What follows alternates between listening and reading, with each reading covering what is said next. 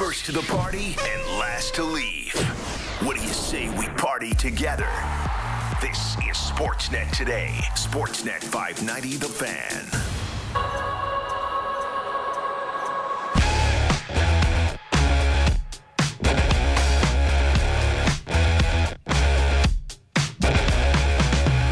Rip the plug out the radio. Switch me off, put me under. Sportsnet today. Sportsnet 590 The Fan. George Rusic, Matt Marchese here for the next three hours. As usual, we have a busy program. Luke Fox, NHL writer for Sportsnet.ca, will join us in about 30 minutes. Tee up the Leafs and Penguins tonight after Toronto loses to the San Jose Sharks last night. Brad Fay, Raptors host for Sportsnet at 10 o'clock. Raptors with a big win in Boston over the Celtics. Scottie Barnes shines. Josh Getzoff, radio play-by-play voice for the Pittsburgh Penguins, will join us at 10:35. Tee up the Penguin side of this Leafs Pens game tonight. Jordan Dajani, NFL writer for CBS Sports at 11 o'clock. Scott Laughlin, host of NHL Morning Skate on Sirius XM NHL Radio, will look around the National Hockey League at 11:30. And Matt, good morning. Um, it's hard not to be a little negative when it comes to the Toronto Maple Leafs this morning. Uh, I would I would agree with that statement, George. Um, the thing the thing that gets me is obvious. Well, it may not it may not be completely obvious, but because there's multiple facets of their game that just aren't working right now. But the obvious thing is the offense right now because that's what we expect. We expect them to come out. We expect them to score, you know, four goals a night and, and create a ton of chances. The one part of it that just isn't happening is obviously the goal scoring. But they're creating chances. They're, they've outshot every team in every game this season. They just look like there's something off. And the thing that I look to at the start of the season that looks off, and it's only been two games that they've played together, but Nick Ritchie does not look like a fit on that top line right now. Yeah. Did you see how, um, or did you hear or see, um, if you watched the post game uh, media availability with head coach uh, Sheldon Keefe, did you see how snippy he was when asked about um, the laziness of Nick Ritchie post game?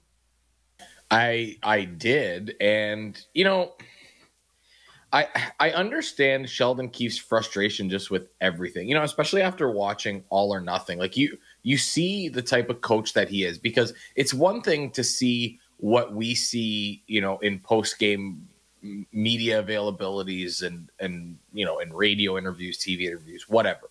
But when you get to see him behind the scenes, like this is a passionate guy, and and I think it's you know it's only five games in, yes, but it's it culminates in frustration because he knows that this team just in general, whether whether it be the play of Nick Ritchie, whether it be the you know the the lack of offense from Mitch Marner, whatever, that you know it you get frustrated when guys don't perform at a certain level or that your team's just not winning.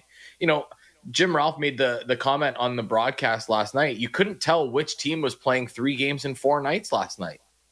And that's a problem. So Right. I understand his frustration. I, I don't think it's just about one player specifically. I just think it's about the overall um, team game right now. You know, like Nick Ritchie gets caught out of position on, on the Karlsson goal, which ends up being you know a big problem for them. Um, certainly not the only one, but I understand the frustration because as uh, you know, the fans are, are frustrated with the results as well. This is this is a great regular season team, George. That's what we've been talking about. Certainly hasn't started out that way. Uh, I'm workshopping a uh, Twitter poll question right now, and I wanted to do this on the air with you because uh, frustration, I think, is a bit of a prevailing theme this morning when it comes to the Toronto Maple Leafs. Um, what has frustrated you the most so far this season for the Maple Leafs? I have three right now. Tell me if I need to add anything or delete something. Nick Ritchie's on the list, the power play's on the list, and Hutchinson still getting starts. Do I need to I- add something? I I don't think so. Well, the the concern is just the offense in general. But I don't I don't think that that's I don't. Everybody's gonna say they're gonna get they're gonna come out of this, so that part's fine. But those three, yeah, I would say that those are probably the three three biggest things. I, and you know what? I, I like that you brought up the Hutchinson thing because what did we talk about last week, George? You know, if the goaltending stays healthy, they're fine. But if Michael Hutchinson has to make starts for you, which he inevitably is going to, then you have a problem. And clearly, they have a problem when he has to start. You know, this early in the season. Okay. Um, I I know Michael Hutchinson's a, a, a whipping boy in this market, and sometimes deservedly so, letting some goals in that just shouldn't go in at the NHL level. He is a third string goalie, and I don't want to crush a guy who's just trying to make a living being a professional athlete. And it's not easy being a guy who's up and down trying to fight for a spot in the National Hockey League. But God bless Michael Hutchinson. This is the fourth year here. He's been in the mix with this franchise. The Leafs can't find anybody in their system. They have nobody in the last four years, really, that they can have up here as a as an option as a third goaltender. Like Kyle Dubas hasn't solved the third goaltender on this team. Yeah, I know he had uh, Farmer in the Arundel uh, for a little bit there before he was gone. Sure, that's the only thing he's essentially done in what four years here as the third goaltender option. Like th- this falls on the general manager. Find somebody that's or develop somebody. That's their that's their job. It's not like this is the first year we've been doing this here in the city. It's year four of Michael Hutchinson getting stars for the Leafs. Yeah, it's a it's a real problem, and and I I agree with the sentiment. You don't want to you don't want to hammer down on a guy who's just trying to make a living here, but the criticism at this point is warranted. You know the uh, I think it was the Couture goal where the guy came around the net. Like Hutchinson wasn't even near the position that he needed to be in. The the Meier goal goes right through him. Like that kind of stuff just can't happen. And you know, it's one thing to say, well, the Leafs only scored three goals and it took them until the third period to score the third one and blah blah blah and they're out shooting teams but not scoring. But at some point you got to get a save. At some point the goal like you may need your goalie to stand on his head every once in a while because the offense isn't going. And I understand that, you know, the goal scoring hasn't been there to start the season, but my God, you need to step up in these moments. And a guy fighting for a job at the NHL level needs to do that to stay at the NHL level. And that just hasn't happened. And like you mentioned, it's been 4 years. This this is the ongoing narrative. I said it last week. If you are going into the season with Jack Campbell and Peter Mrazek as your two goalies, two guys that do not play, you know, they're, they're they can't stay healthy over the course of a full season. Well, guess what?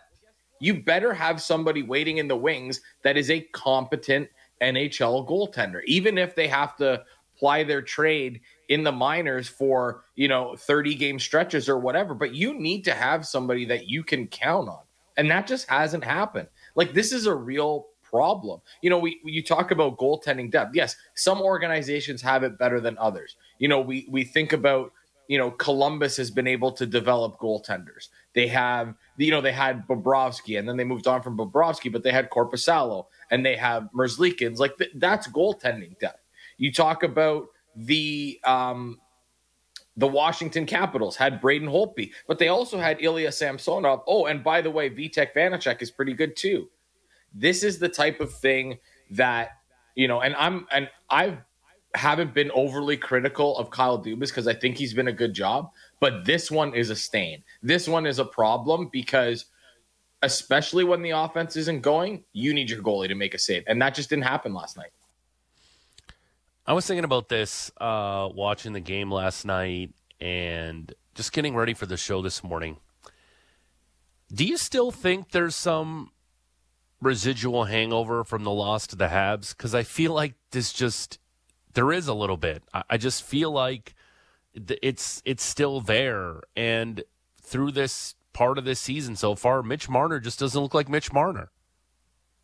And oh, I you know what, George, I'm glad that you brought that up because when when the and again, I, it's early days, but still, you know, in the early days, this is where the elite players really put up points. That's the other thing mm-hmm. too. That it, it goes it- as much as it can go one way where you're not putting up points. The elite guys are putting up points. Like I'm not comparing Mitch Marner to Connor McDavid, but Connor McDavid has a billion points in his first five games. It's Like, easy it's- to play right now. Yes, always bet the there. over. Always bet the over in the early games, George. Um, but in that case, and I understand he hasn't been with Auston Matthews. They've only played two games together because Matthews was hurt. But Mitch Marner is a player that you are paying to be able to play on his own if he needs to. Like that's a lot of money that you're you're spending on a guy that needs to step up and, and be something. Do I think there's residual effects from the from the playoffs? Absolutely, I do. You, I think you can see it in the game. What was the prevailing theme in that in the last three games of the series or two games of this? No, three games of the series. Leafs couldn't score. Yeah. And guess what? It's carried over into this season. You know, they've been getting decent goaltending and they can't score. So that to me means that there is a carryover. There is there are issues here. When you know when we talked about it last season, especially at the end. It when and I love Jason Spezza. He's actually one of my favorite Leafs to watch. But if Jason Spezza is your best player or one of your best forwards, then there is a problem. William Nylander's carried over his play from the playoffs. I think William Nylander's looked pretty good. Hmm. But other than that, you know, it, it's not.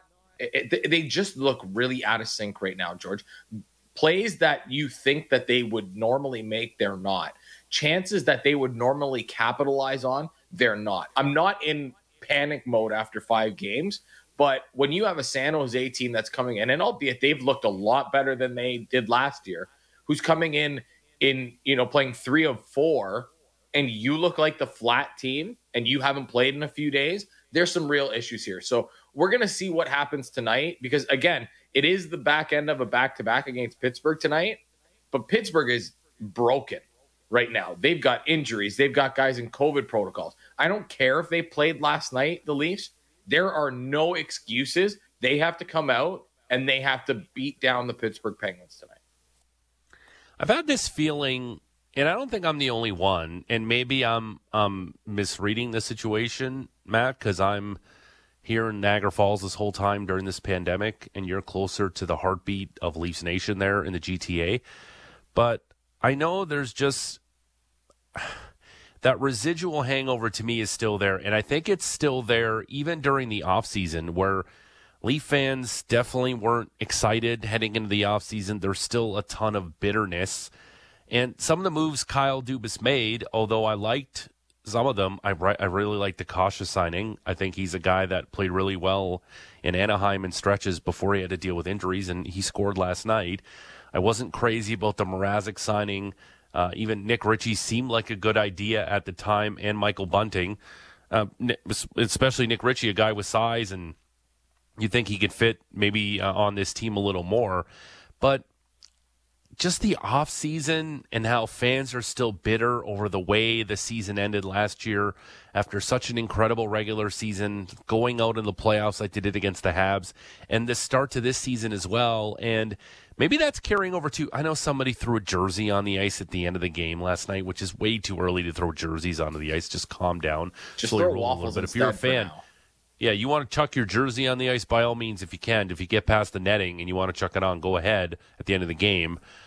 But I just think that there's a lot of apathy here for the Maple Leafs, and it's weird. And they're not even selling out games. Matt, if you would have told me in the middle of this pandemic where we're watching the Leafs play in a bubble and uh, no fans are allowed to go into any of those games, how many Leaf fans would die to go to games? I just they're, they're not even selling out games and there's plenty of seats available. I just I just think it runs deep right now with a lot of the fan base that they need to see a lot more from this group to kind of get behind them and I don't think we've experienced this in a long time in this city. So this can go one of two ways here. Uh, Elliotte Friedman and Jeff Marek talked about it this week on uh, the Jeff Marek Show, uh, live from twelve to two every Monday to Friday, just in case everybody anybody missed it. Um, but they talked about that with, I believe it was Montreal, and the the tickets are sold, but people aren't going. So isn't that worse than tickets being unsold? The fact that people they were actually bought and paid for, and people are like, I'm just not going. Now, could it be uncomfortability with going to the games and being and and not being able to maybe find somebody to go in your place? Maybe that's the case. But if people aren't going because they think that the team sucks and the tickets are paid for, like imagine being in that situation, George. Now, some some people that have those tickets have more money than we can ever dream of. But the point is this you are basically throwing away your money for entertainment because the team that you have already paid to go see sucks. Like that to me is a, is a frightening, frightening thing. And I think there is a boiling frustration here with this fan base because listen, George, it, we could talk all we want about 67 they haven't won a cup in a billion years whatever. That that is you know they talked about like kyle dubas talked about it. We don't we don't wear that because how many of the people in the organization were even alive when that happened? Fine. But it's the boiling frustration that this organization has not won a playoff round in god knows how long. And i wonder if the fan base is finally just starting to say you know what until you start to show me then uh, maybe I'll spend my dollars elsewhere. Because let's not forget, you know, with the world starting to reopen again, where people are allowed to travel, where people are able to go to concerts, like entertainment dollars are going to be spread to different parts of your of people's lives. It's not just about going to a sporting event anymore. It's about being able to spend your entertainment dollars elsewhere. And if the team's not good, guess what? People are going to spend their entertainment dollars elsewhere. Not that MLSE is is you know crying poor because they're not.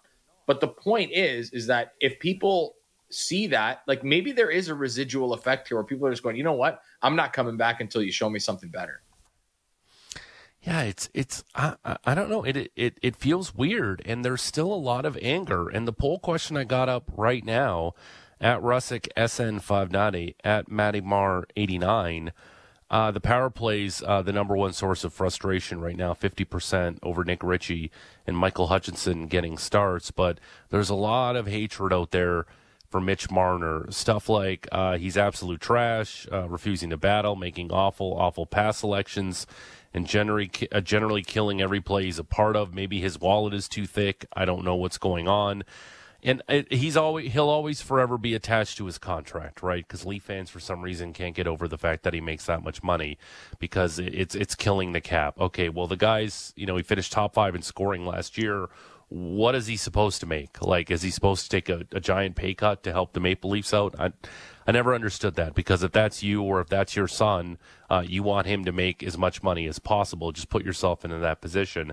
But Mitch Marner is turning into public enemy number one here on the Maple Leafs. Is he not? Like, can you can you think of a guy who people have? Uh, he he. Before it was like you pick a specific defenseman on this team, and that's the one everyone picks on, and that's what Leaf fans have done for years and years and years. You think of the days of of good old uh, Larry Murphy, and you think of Cody Cece recently here on this team. How Leaf fans pick a defenseman, and all of a sudden uh, just pick on that guy, and he's he's the big problem on the team. I'm not seeing that on this team right now. I'm seeing everything towards Mitch Marner, who is arguably their second most important player on the team.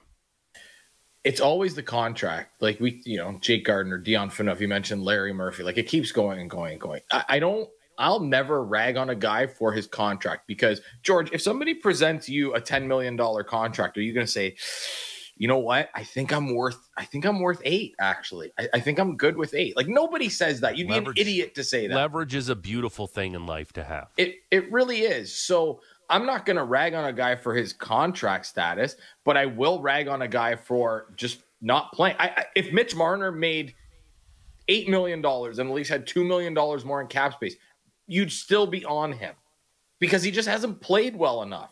You know, we talk about being on Nick Ritchie. Nick Ritchie makes peanuts compared to Mitch Marner, and everybody's ragging on him. So mm-hmm. this whole notion of oh well, he makes ten million dollars, he's got to yes, he has to he has to play better in general. Forget what he's making, right? And and that's the problem that I have with that whole narrative.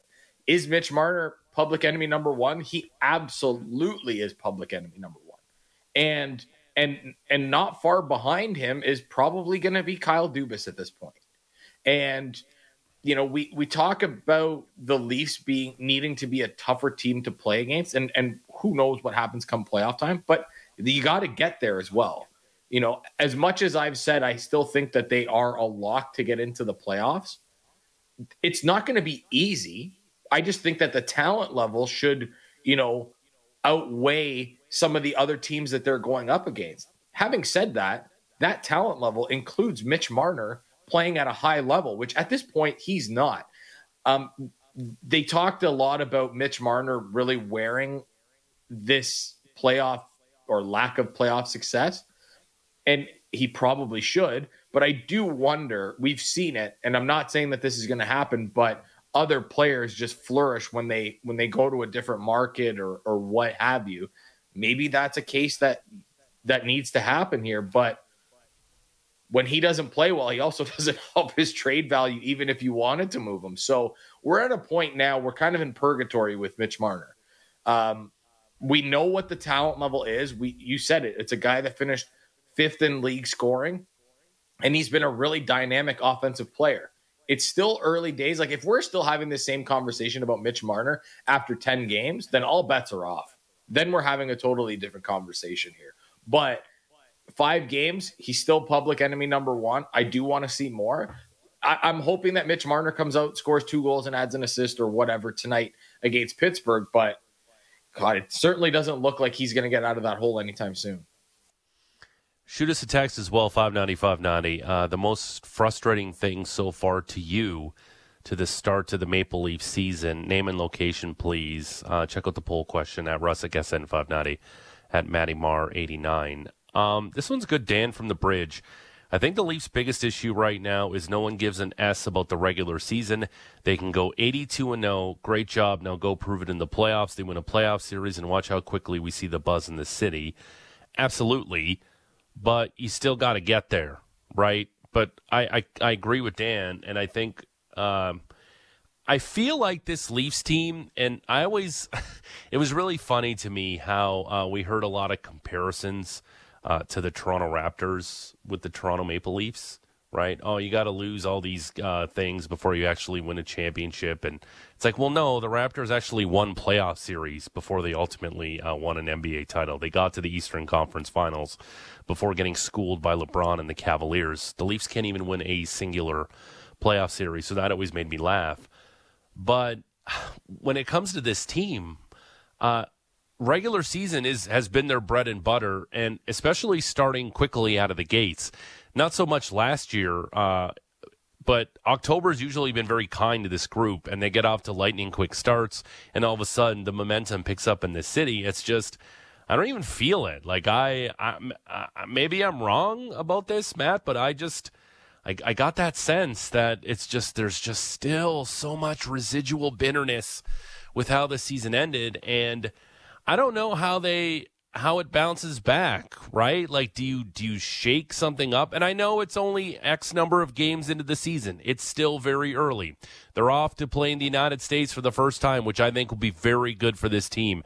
Get the hell out of Canada, play games in the US. Auston Matthews talked about it in his post game last night. It's going to be good to get to the United States, play some other teams, get away from this country, get away from this market. Could be really good for this group but it's just still there. And I don't know how long it takes to shake that off. Is it like a 10 game heater that they go on and the power play's clicking on all cylinders and Mitch Marner and Auston Matthews are lighting it up? Is that what it's going to take to kind of shake it off? Because I, as of right now, you would think the first couple games of the season, you wouldn't be really thinking about the, the Titanic like loss to the Habs in the playoffs, but I just still think it's so fresh that I'm surprised it's bled over this much into the regular season. The other thing that we can point to, George, is you know, with this residual effect that we are clearly seeing, I wonder if this team just needs some adversity. Because if we look at the at the regular seasons over the last few few years, they haven't really faced adversity to get into the playoffs. Like, okay, the bubble season, you know, where the season stopped and they were still probably going to get in. Like I know Florida was hot on their tails at that point, but you had the sense that they were probably going to get in. You know, in previous years, they've kind of walked all over the competition in the regular season and they haven't had adversity. Maybe this team needs to just squeak into the playoffs. Maybe they need to be playing meaningful games in March at the end of March where they're fighting and clawing to get into the playoffs because then they can become a little bit battle tested. We've seen it in years past, teams that have to claw into the playoffs because they've been playing playoff type hockey leading into it. Maybe that's what this team needs. May, George, maybe they do need to get off to a slow start and give them a kick in the ass that they need.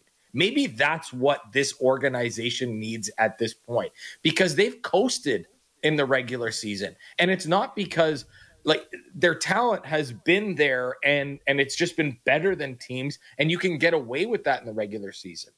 But maybe we're at a point now where that gap is starting to close. Maybe other teams have just figured them out and maybe this team needs an identity change or they just need to start you know caring a little bit more in the regular season so that come playoff time they're already ready. Like i, I don't know. I, again we're not gonna we're not gonna worry about we're not going to, you know, panic at this point, five games in, but maybe this is a good thing. Maybe them going out and losing to San Jose, who's played three games in four nights, maybe that's a good thing. Losing to Ottawa early in the season, maybe that's a good thing. Not blowing out teams to start the year. Maybe these are all things that this organization needs to take that next step forward. I do like the comparison he made with the Raptors, where people say, "Oh, well, you got to win, you got to lose before you win." This Leaf team has lost enough. They have Yeah. lost enough, They and haven't won at all. exactly. So there's there's no comparison there, like you said. This team needs to step up. This team needs to get going. And I'd be curious to see the effort level tonight. Let's see what they come out with when they take on the Penguins tonight, because man, it's going to be super, super interesting. If they come out flat, you know, if they thought that it was bad after last night's game, just wait to see what happens if you lose to a really shorthanded Penguins team. Got to start on time, as Mike Babcock says tonight. He's a good player. He's a good player. He's a good man, good man, good family man. Um, keep those texts rolling in. They're coming in hot and heavy. We, we want to read all of them. Uh, they're great. 590, 590. What's frustrated you the most so far uh, in this young Maple Leaf season? Uh, before we get to break, I wanted to ask you one more question. What's at what point do we get concerned about the captain and his and everybody likes to crush Mitch Marner for his contract and John Tavares came home and everybody loved the signing at the time. But at when do we when do we start to say uh, I'm, I'm a little worried about John Tavares because right now, like obviously that horrific injury he suffered in Game One of the playoffs scared the hell out of all of us. Uh, at what point does that kind of how many games does it take to say uh, I'm not? He should be past the injury. We should see something better from John Tavares. I think I think that comes around the 10 to 15 game mark. I, I still think that there I still think that there is some, you know, not he- well, I guess you could say hesitancy in his game. Residual has been the key word this morning yes, so far. re- Residual. I feel like we're on an episode of Sesame Street. The Yes, the letter of the day is. R. Um, and I, I do think that the 10 to 15 game mark is kind of where we need to be. And that's with the whole team. That's not only John Tavares. Like if if these guys aren't producing at a high offensive level at, by game 15, then there's a conversation that needs to be had. I'm not ready to to, you know, get crazy over 5 games, but I do believe that by the 15 game mark, if we are seeing, you know, much of the same that we have over the first five games, then we've got a little bit of a problem on our hands here. Keep those texts rolling in 590 590 name and location. What's frustrated you the most to start this Maple Leaf season? Uh, hit up our poll question as well at Rusic SN 590 at Matty Mar 11. Um, tons of stuff uh, on Twitter as well. It is just flying in. And uh, Mitch Marner is getting a lot of hate right now on the social media uh, with his play to start the season. Uh, hit up our poll question at Rusic SN590, at Matty Mar89, at Fan590. But straight ahead, uh, we'll talk to Luke Fox, covers the NHL for Sportsnet.ca. He'll be in Pittsburgh for tonight's game. That's awesome. We'll talk to Luke Fox straight ahead, and we'll read those texts to wrap up this first hour of Sportsnet today. That's Matt. I'm George. Sportsnet 590, the fan. Sportsnet 590 The Fan.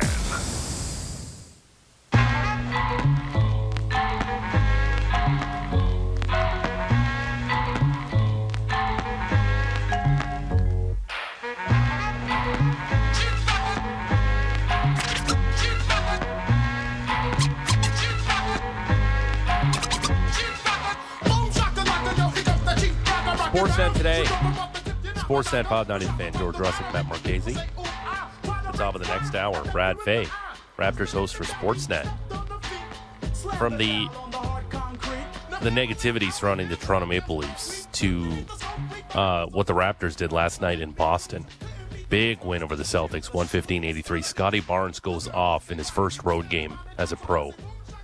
We'll talk to Brad Fay about that. And Josh Getzoff, radio play-by-play voice for the Pittsburgh Penguins at 10:30. But joining us right now, I believe from the beautiful Steel City, Pittsburgh, Luke Fox, Leafs NHL writer for Sportsnet.ca. Luke, good morning. How are you? I'm a lot better since you introduced me with Lords of the Underground. I love that. Chief Rocka. Okay. All right. Perfect. Um, are you in Pittsburgh right now? I am. It's uh it's pretty overcast, a little little drizzly. But uh, I got up early, went to a, a Pamela's Diner. So if anyone's in uh, Pittsburgh looking for a, a good, affordable diner breakfast, I suggest pa- Pamela's. And uh, yeah, big big game tonight. I, the, I think the little bit of pressure falls on the Maple Leafs on this one. Yeah, it feels like it. Pittsburgh is a very nice, underrated city. People think Steel City, like, and they think they equate it to Hamilton. No, Pittsburgh's actually very nice. Uh, it's a nice city. Are you I saying think it is. Hamilton's not nice, George? Uh, I'm saying it's not as nice as Pittsburgh. Uh, that's that's what I'm saying right now. With all apologies uh, to the city of Hamilton. Uh, actually, my girlfriend's from Hamilton, but whatever. Uh, and I and I make fun of her all the time. No, I love Hamilton. I love you. I'm in Hamilton a lot. I love the mountain in Hamilton. It's a beautiful city. Uh, don't at me at Rusic SN five or do. I don't care. It's fine.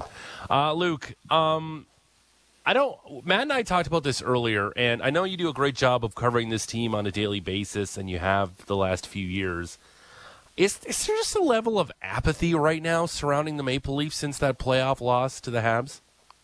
It feels like it, doesn't it, George? I mean, we saw that that one sweater thrown on the ice. I mean, that's just one fan, but game five, right? And the, you know, they, they, they're not. I, apologies to you, but they're not Montreal Canadiens bad.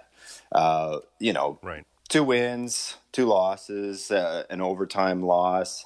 They're they've been kind of meh. You know, they they've shown flashes, but they're certainly don't look dominant by any means, and their superstars aren't going. But five games, you know, and it already seems like if you check the pulse on on social media, or even even if you judge by how the crowd reacted last night, there there seems to be a level of impatience here, uh, and I, I feel like uh, you know the the sour taste from last spring is still lingering in a lot of fans' mouths, and uh, it's like you you have to show me something fast. And adding to that, you know, you, if you stay up late, you see Zach Hyman, the, the guy they let go, score his fifth goal, and so he has more goals uh, that one guy than Nylander, Tavares, Marner, Matthews combined. Uh, so it's a it's a really slow start for the offense, and I, I think that's that's the key thing here. And, and Sheldon Keefe's talked about it. Um, this whole team's identity and all their money was pumped into guys who can score goals, and they've yet to get going. Um, th- this isn't going to sustain, though, right? Like they're getting chances. They ran into a couple hot goalies, but last night's effort was was kind of lackluster, especially the fact that the Sharks were playing their their third game in four nights. The Maple Leafs were super well rested, having three days off, and they still couldn't get to the inside and and pummel a lot of pucks at Adin Hill. And the fact that the offense has yet to get going, I think, is is the reason why fans are are so upset because that's supposed to be this team's identity. Luke, you, you talked about um, the effort level, and I just find it really interesting because I had a conversation with a buddy of mine, and he said, you know, I do miss hockey, and, and I missed I missed hockey for a while, and then I missed the Leafs playing. But you see the contrast when you see Leafs in Ottawa in the first game of a doubleheader on Saturday night, and then you watch Calgary and Edmonton in a slugfest where they don't like each other. It's just the Leafs don't play. They play an entertaining offensive style hockey, but in the same breath, you know, when they're not scoring, this is a really hard team to watch some nights. Yeah, and I think that's just the personnel, right? Like that's that's who they've they've bet on.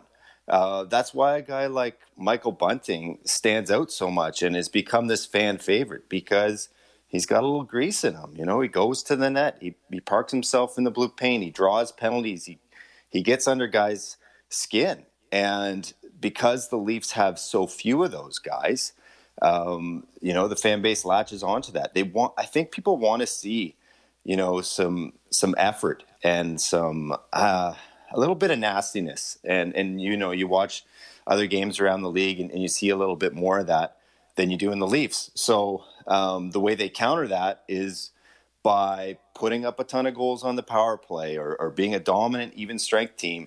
And they haven't done that either. So I think that's why it's come under the microscope a little bit more. Luke, I don't want to crush Michael Hutchinson like some fans have done the past 24 hours. Uh, I'm sure the guy's a good guy, fighting to stay in the league, make it make a paycheck. Good for him. But how is it year four that Michael Hutchinson is still getting starts with the Toronto Maple Leafs as an organization? How have the Leafs not been able to develop one goaltender in four years, Luke?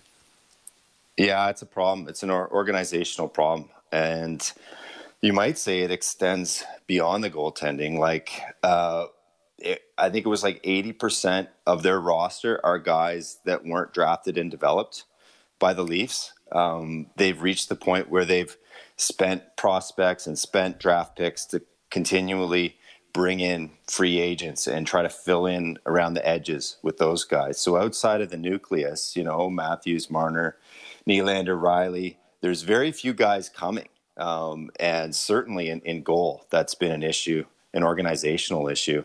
Uh, you know, they I think they hope Joseph Woll might have been that guy, Ian Scott, but injuries just persist. Um, and goaltending's a, a hard thing.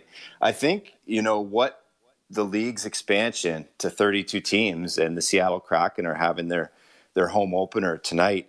Uh, one of the big things I think we're going to see is that there's just not enough talent to go around. Um, and I think we're going to see, uh, you know, there's going to be a lack of number one defensemen, and there's going to be a lack of goalies, a lack of really good goalies.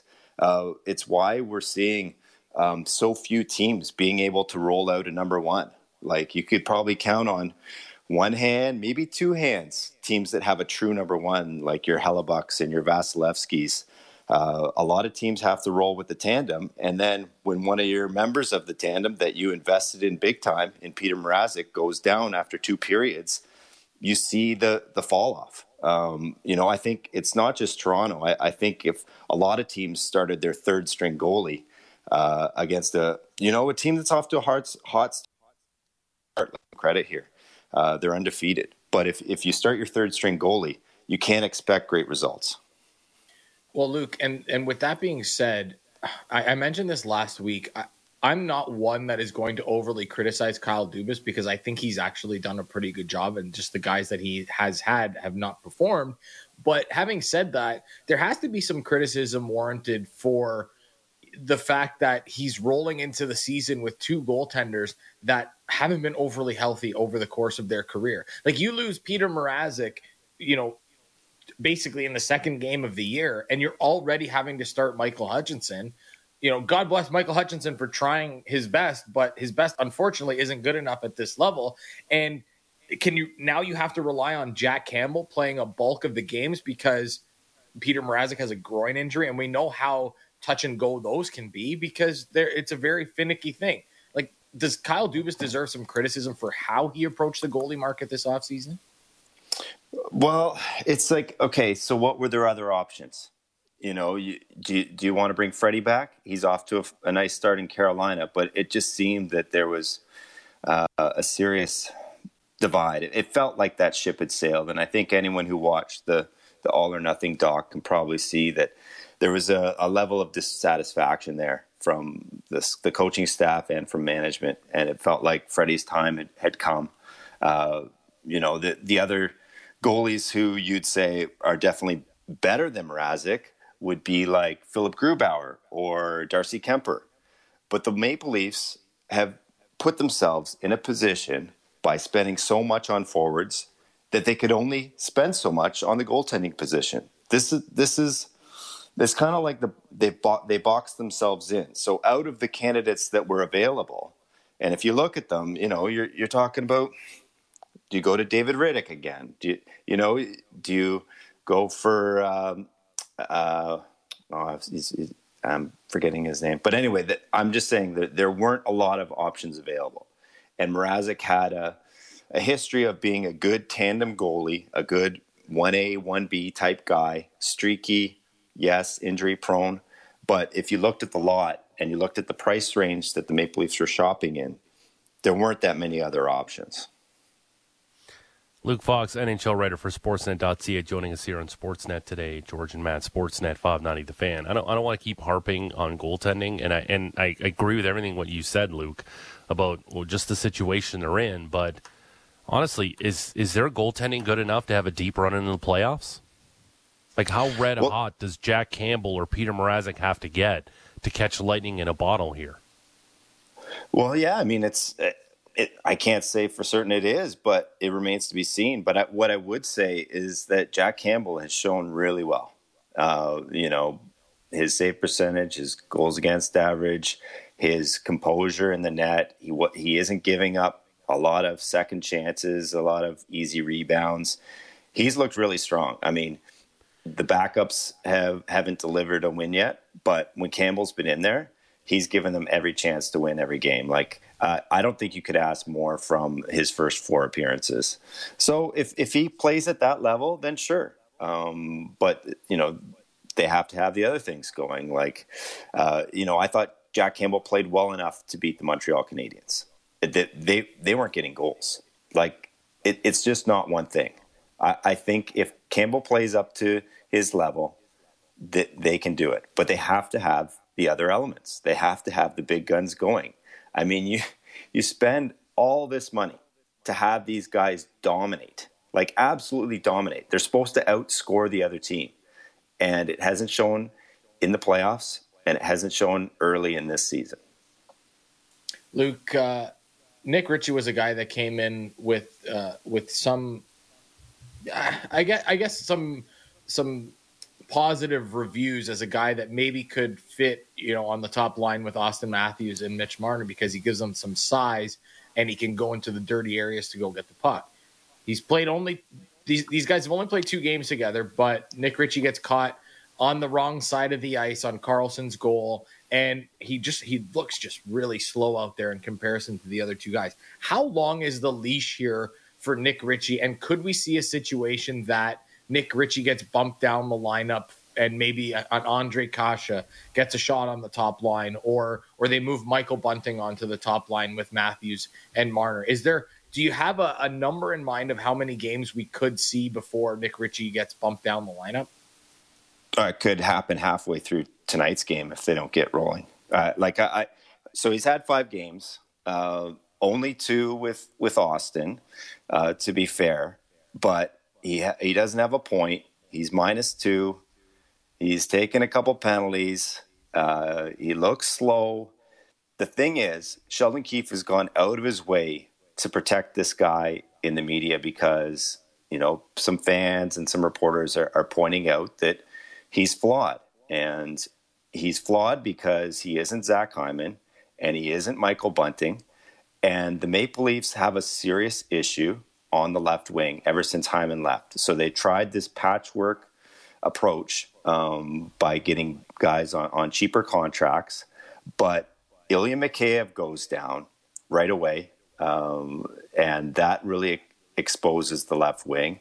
You got an offensive minded left wing prospect who probably needs more seasoning in Nick Robertson. He's not even an option now because the poor guy broke his leg and is out 10 weeks. Uh, so it's like, how many options does Keefe have on the left wing? He's got Bunting and Ritchie, and then you're getting into your, your Pierre Engvalls, who at, at the time of training camp, there was su- suggestion that he might end up on waivers.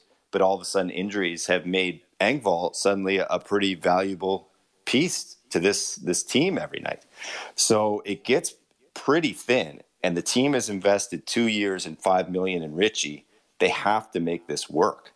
Um, but absolutely, I, I don't see him settling as a top line left winger. I, I haven't seen enough yet. Like I, I and and that's fair, right? Like Boston didn't offer this guy a qualifying offer. He's probably more suited to a third a third line role.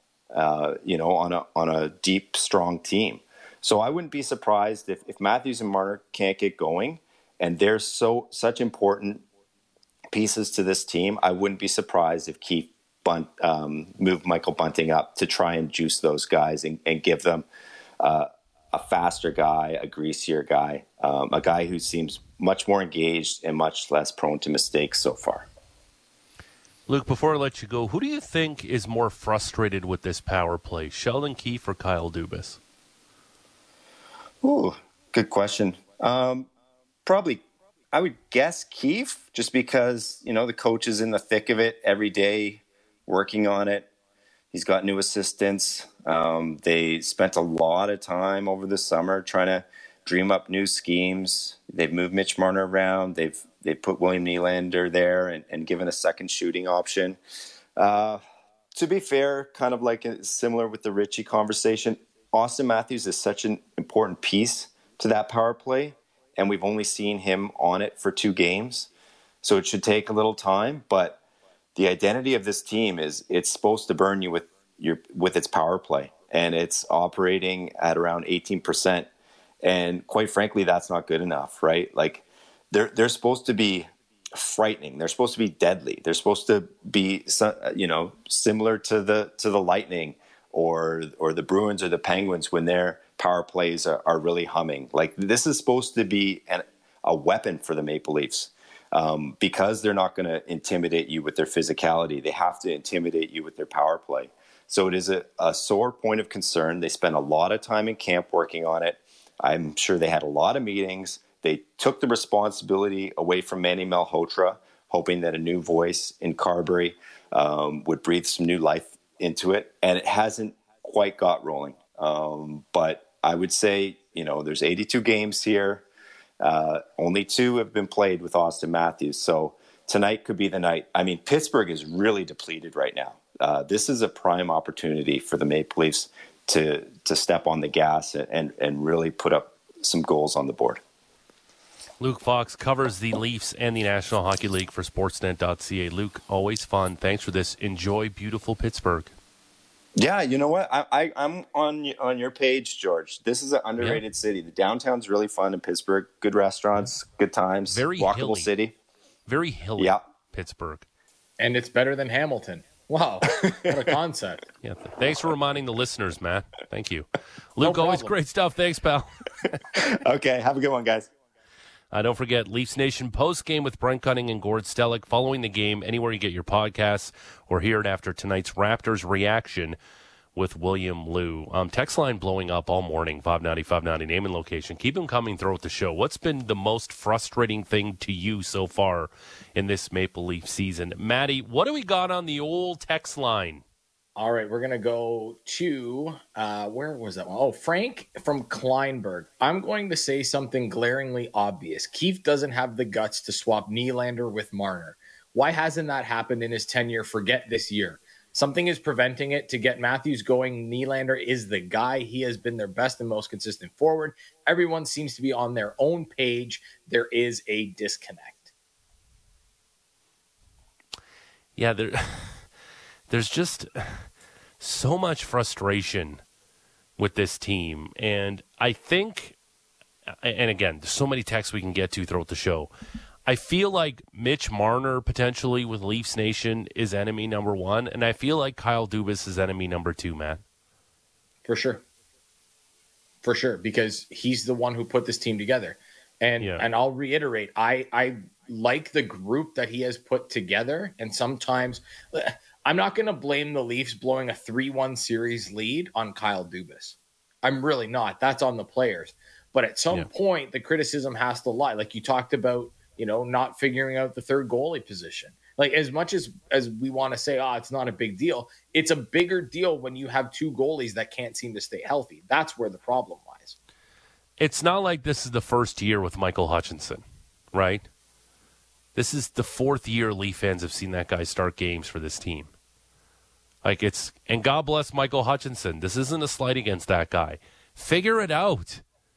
Have- Develop somebody within this organization. And I think Luke's point about 80% of the roster aren't draft picks, that's actually jarring because you don't really think about it because you think of the tanking for Marner and Matthews and Nylander and how that all worked out perfectly for the Toronto Maple Leafs. But yeah, they're not developing anybody. And who's coming up? Like, who's the Leafs' prized prospect? Is it Rasmus Sandin right now? Is it is it Nick Robertson? Like, that's it? This is who they got coming up? Well, when you don't draft in the first round the last couple of seasons, I mean, the first round picks aren't the be all end all. It's how you develop your prospects. But yeah, I mean, is Rodion Amirov the guy that they think is going to be a thing? Like, I don't know. I I- I don't know enough about the prospects to say one thing or another. But Nick Robertson was supposed to be the prize because he was a big time junior scorer, and and and he's you Matt. know he's hurt right now. But I I know where you're going with this, George. If Go the ahead. Leafs had a big time prospect, we'd be hearing about it all the time. well, even when they don't, we hear How about it all the many time. Like, people were watching Mitch Marner in junior for the London Knights? Yeah, no, it's a it's a valid point. There were even- Salivating. There were even times when they didn't have prospects that they were taught. Like Justin Pogge was the next coming of your Lord and Savior, right? Right. And he certainly wasn't. Uh, they had that guy. It was Tuukka Rask. Um, but Yeah. Well, okay, so you know you want a, a nice little um, fantasy trade, George, because these are okay. this is this is not happening.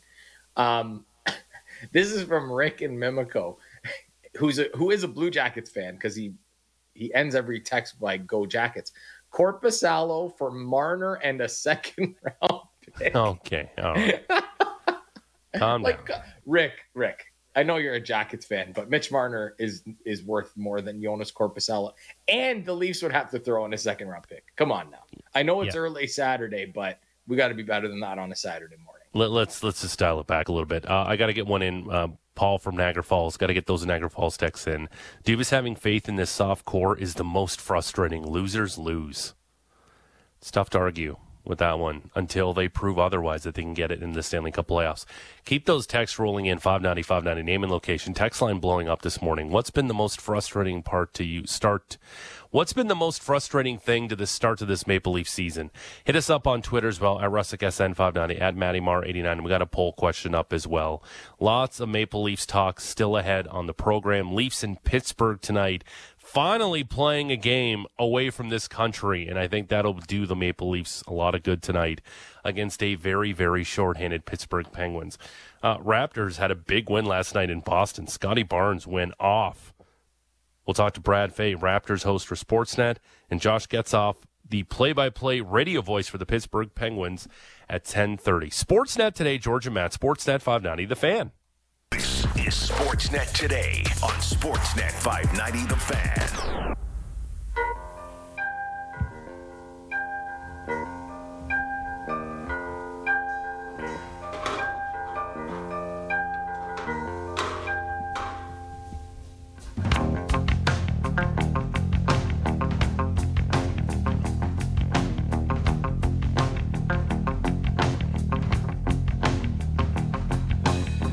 Sportsnet today, Sportsnet 590, The Fan. George Rusic, Matt Marchese.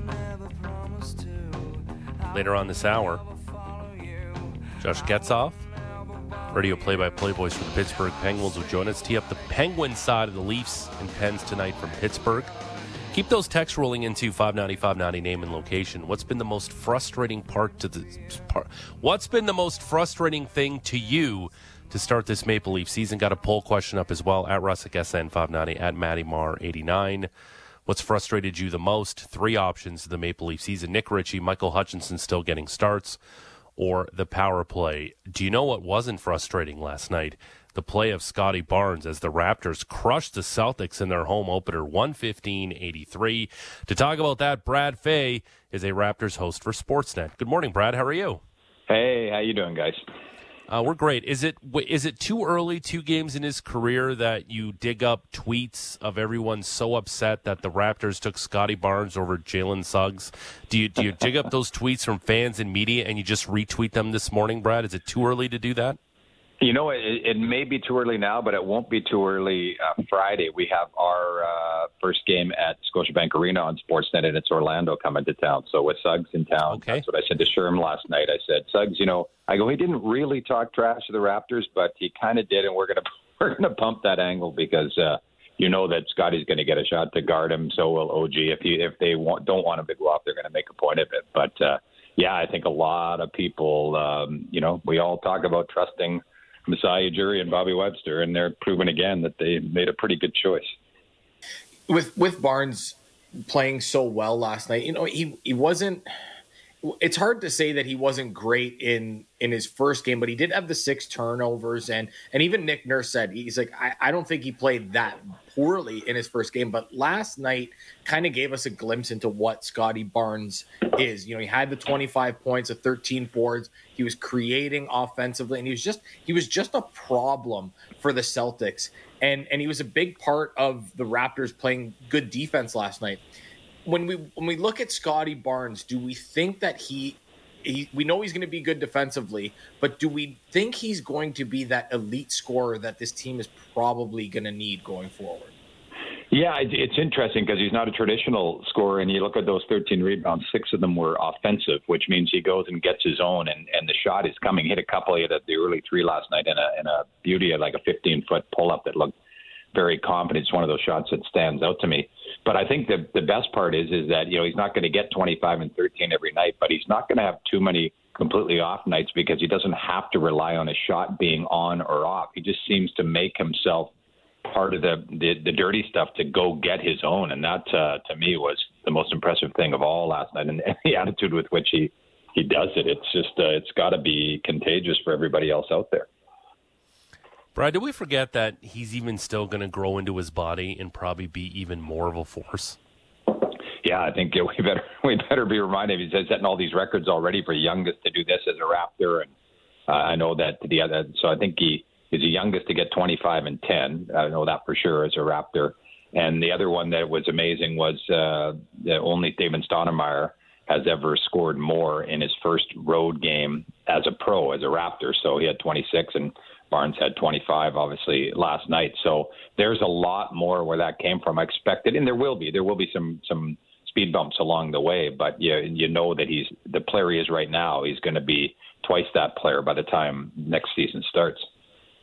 Brad, we've talked a lot this offseason about this team maybe not having enough offensively to really compete. But last night we saw the defense force 25 turnovers. They only had 11 themselves after having nine, 19 in Wednesday's opener. Is the key to the Raptors' success this season going to be playing really good defense, forcing turnovers, and then having to be really good in the transition games to catch teams off guard? No, I think so. I think that's probably the game plan. And, and the other thing that's funny when you mentioned off the top about uh, Raptor fans, you know, essentially eating crow or all the stuff they said about when they drafted Scottie Barnes. The same thing about everybody wanting Pascal Siakam out of town, and then opening night when they couldn't score in the half court. It's like when does Pascal come back? Everybody quickly forgets. So you're bringing back a guy there to answer your question in terms of the offense, who obviously you know took a bit of a step back when the Raptors were away from home, but he's an elite offensive player, can play in the in the the run game as well. That's where he made his name. So he adds, you know, one more athletic body. I think um, that the, the pressure right now on OG Anunoby is not so much self-inflicted as it is he's getting the, the top defensive assignment from the other side. And he, uh, you know, you look, Fred and he were eight for 37 in game one, seven for 28 last night.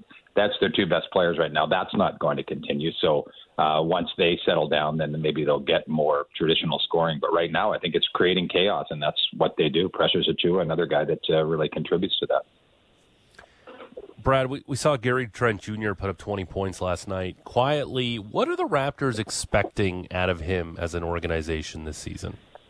Yeah, well, I think the you know for that that deal, that uh, three years, fifty four million, and I think they expect him to be what Norm Powell was, but maybe a little bit, uh, you know, he's a little bit bigger, and uh, you know potentially a better defender, perhaps. I know Norm Early was you know recognized as a great defender, and then when his offense took over, maybe that was something that he forgot about. And I'm a big fan of Norm as well, but I think if they get you know equal output as to what Norm Powell brought them, but on a more consistent basis, and that's what they want. And it was kind of strange last night because everybody had Dragic starting, and that's what they told us the Raptors at the top of the the clock or the bottom of the clock as we came on the air at seven with the show. And by the time uh, the, the tip off was that Trent was in the starting lineup, and I don't think he'll look back because I think Drag- Dragic was looked comfortable running that second unit, and then they can put he and Fred together when they need, but.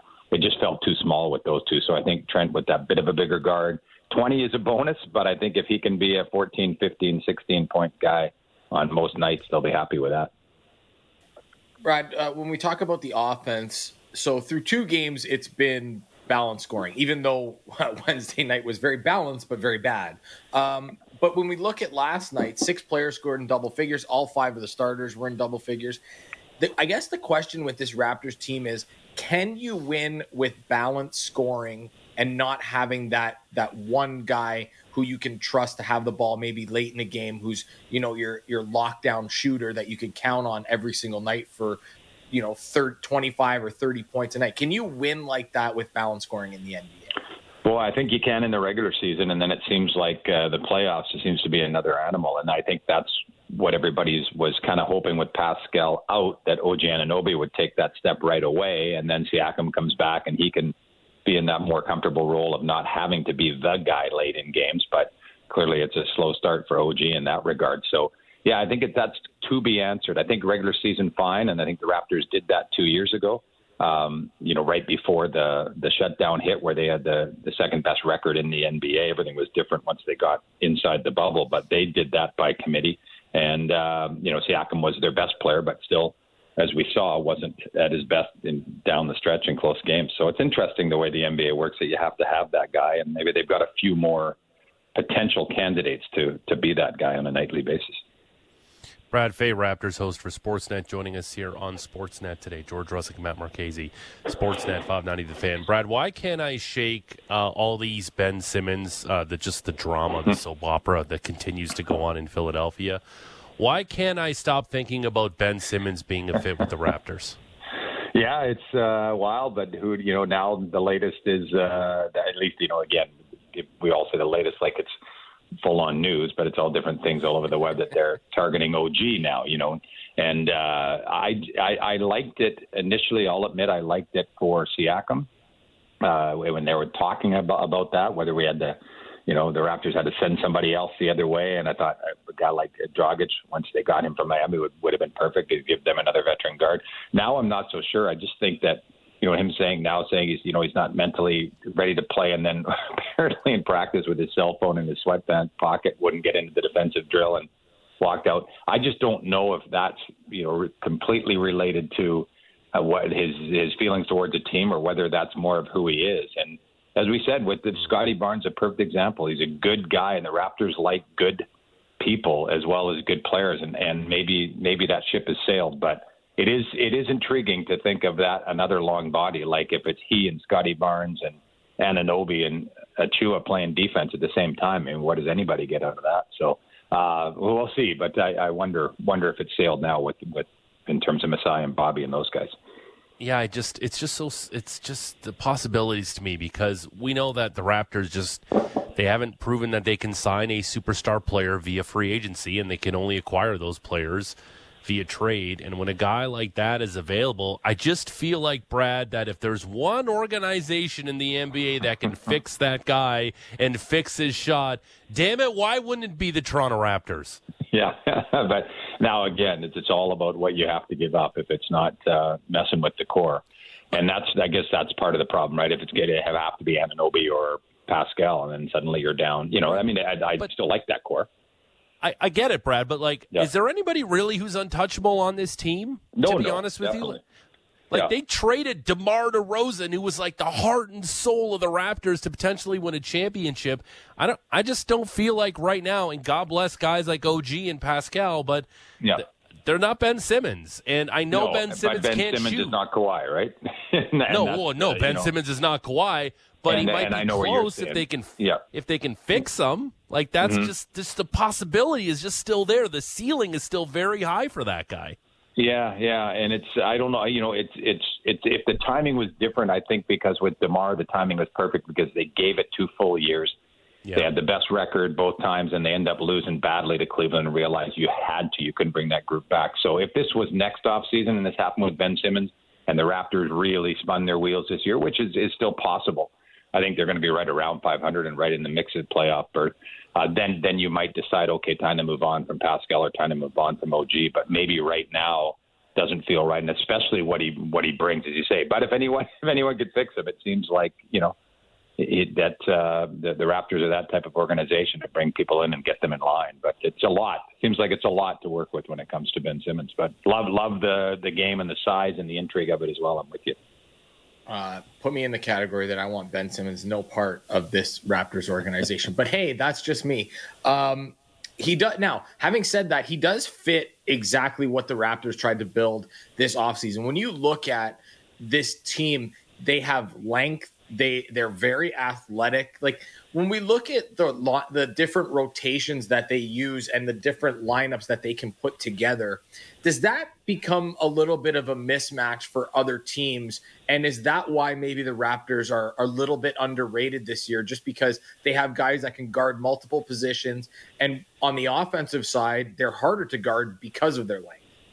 Yeah, I mean, and if the guys can start, you know, Achiuwa knocked down a, a three last night, and and Scottie Barnes hit one. If those guys can, you know, begin to stretch the the game a little bit, they'll be really hard to guard. I think the other thing that that people should keep in mind is they're so, you know, they're so young and aggressive, and even though Anunoby and when Pascal comes back, you know, they're not that young like Fred, but these guys play the right way and play so hard. And then you get these kids bouncing around, spinning off of guys and getting in people's faces. They're going to win a few games just by that because a lot of the veteran teams that like, oh, listen, I'll save it. I'll see you in the playoffs if you guys are there. I'm not going this hard. I'm not going to, you know, get my nose bashed out to to win a game in January or November. So they don't know how to turn it off. They're like a high school team in some ways with those bodies coming off the bench and and six nine everywhere. And so I think that they'll they'll bury some teams that way that uh, will want to go away. So I love it. It's I think it's it's one of those. Uh, so many guys that are the same size and the same type of player that it's fun with the so many new guys in the roster that you have to look at the number a few times to make sure who's out there because it doesn't change a whole lot when some of these guys come off the bench, especially that rotation of the big guys with the Chua and Boucher and even Birch. They all kind of play that same hard nose, and I think they all were all over the boards last night. So it's a good problem for Nick Nurse. They had no depth last year whatsoever, and they got a whole bunch more this year. Brad, our word of the day this morning on the show has been residual, uh, talking about the Maple Leafs and just like the residual effects from losing to the Habs in the playoffs, but especially in that opener. And I know it was a tough game to watch uh, in front of the fans at Scotiabank Arena for the first time, but it's impossible to quantify these kind of things. But just the re- residual effect of that championship in 2019, and so many guys and so many members of the coaching staff, led of course by Nick Nurse, have that championship pedigree.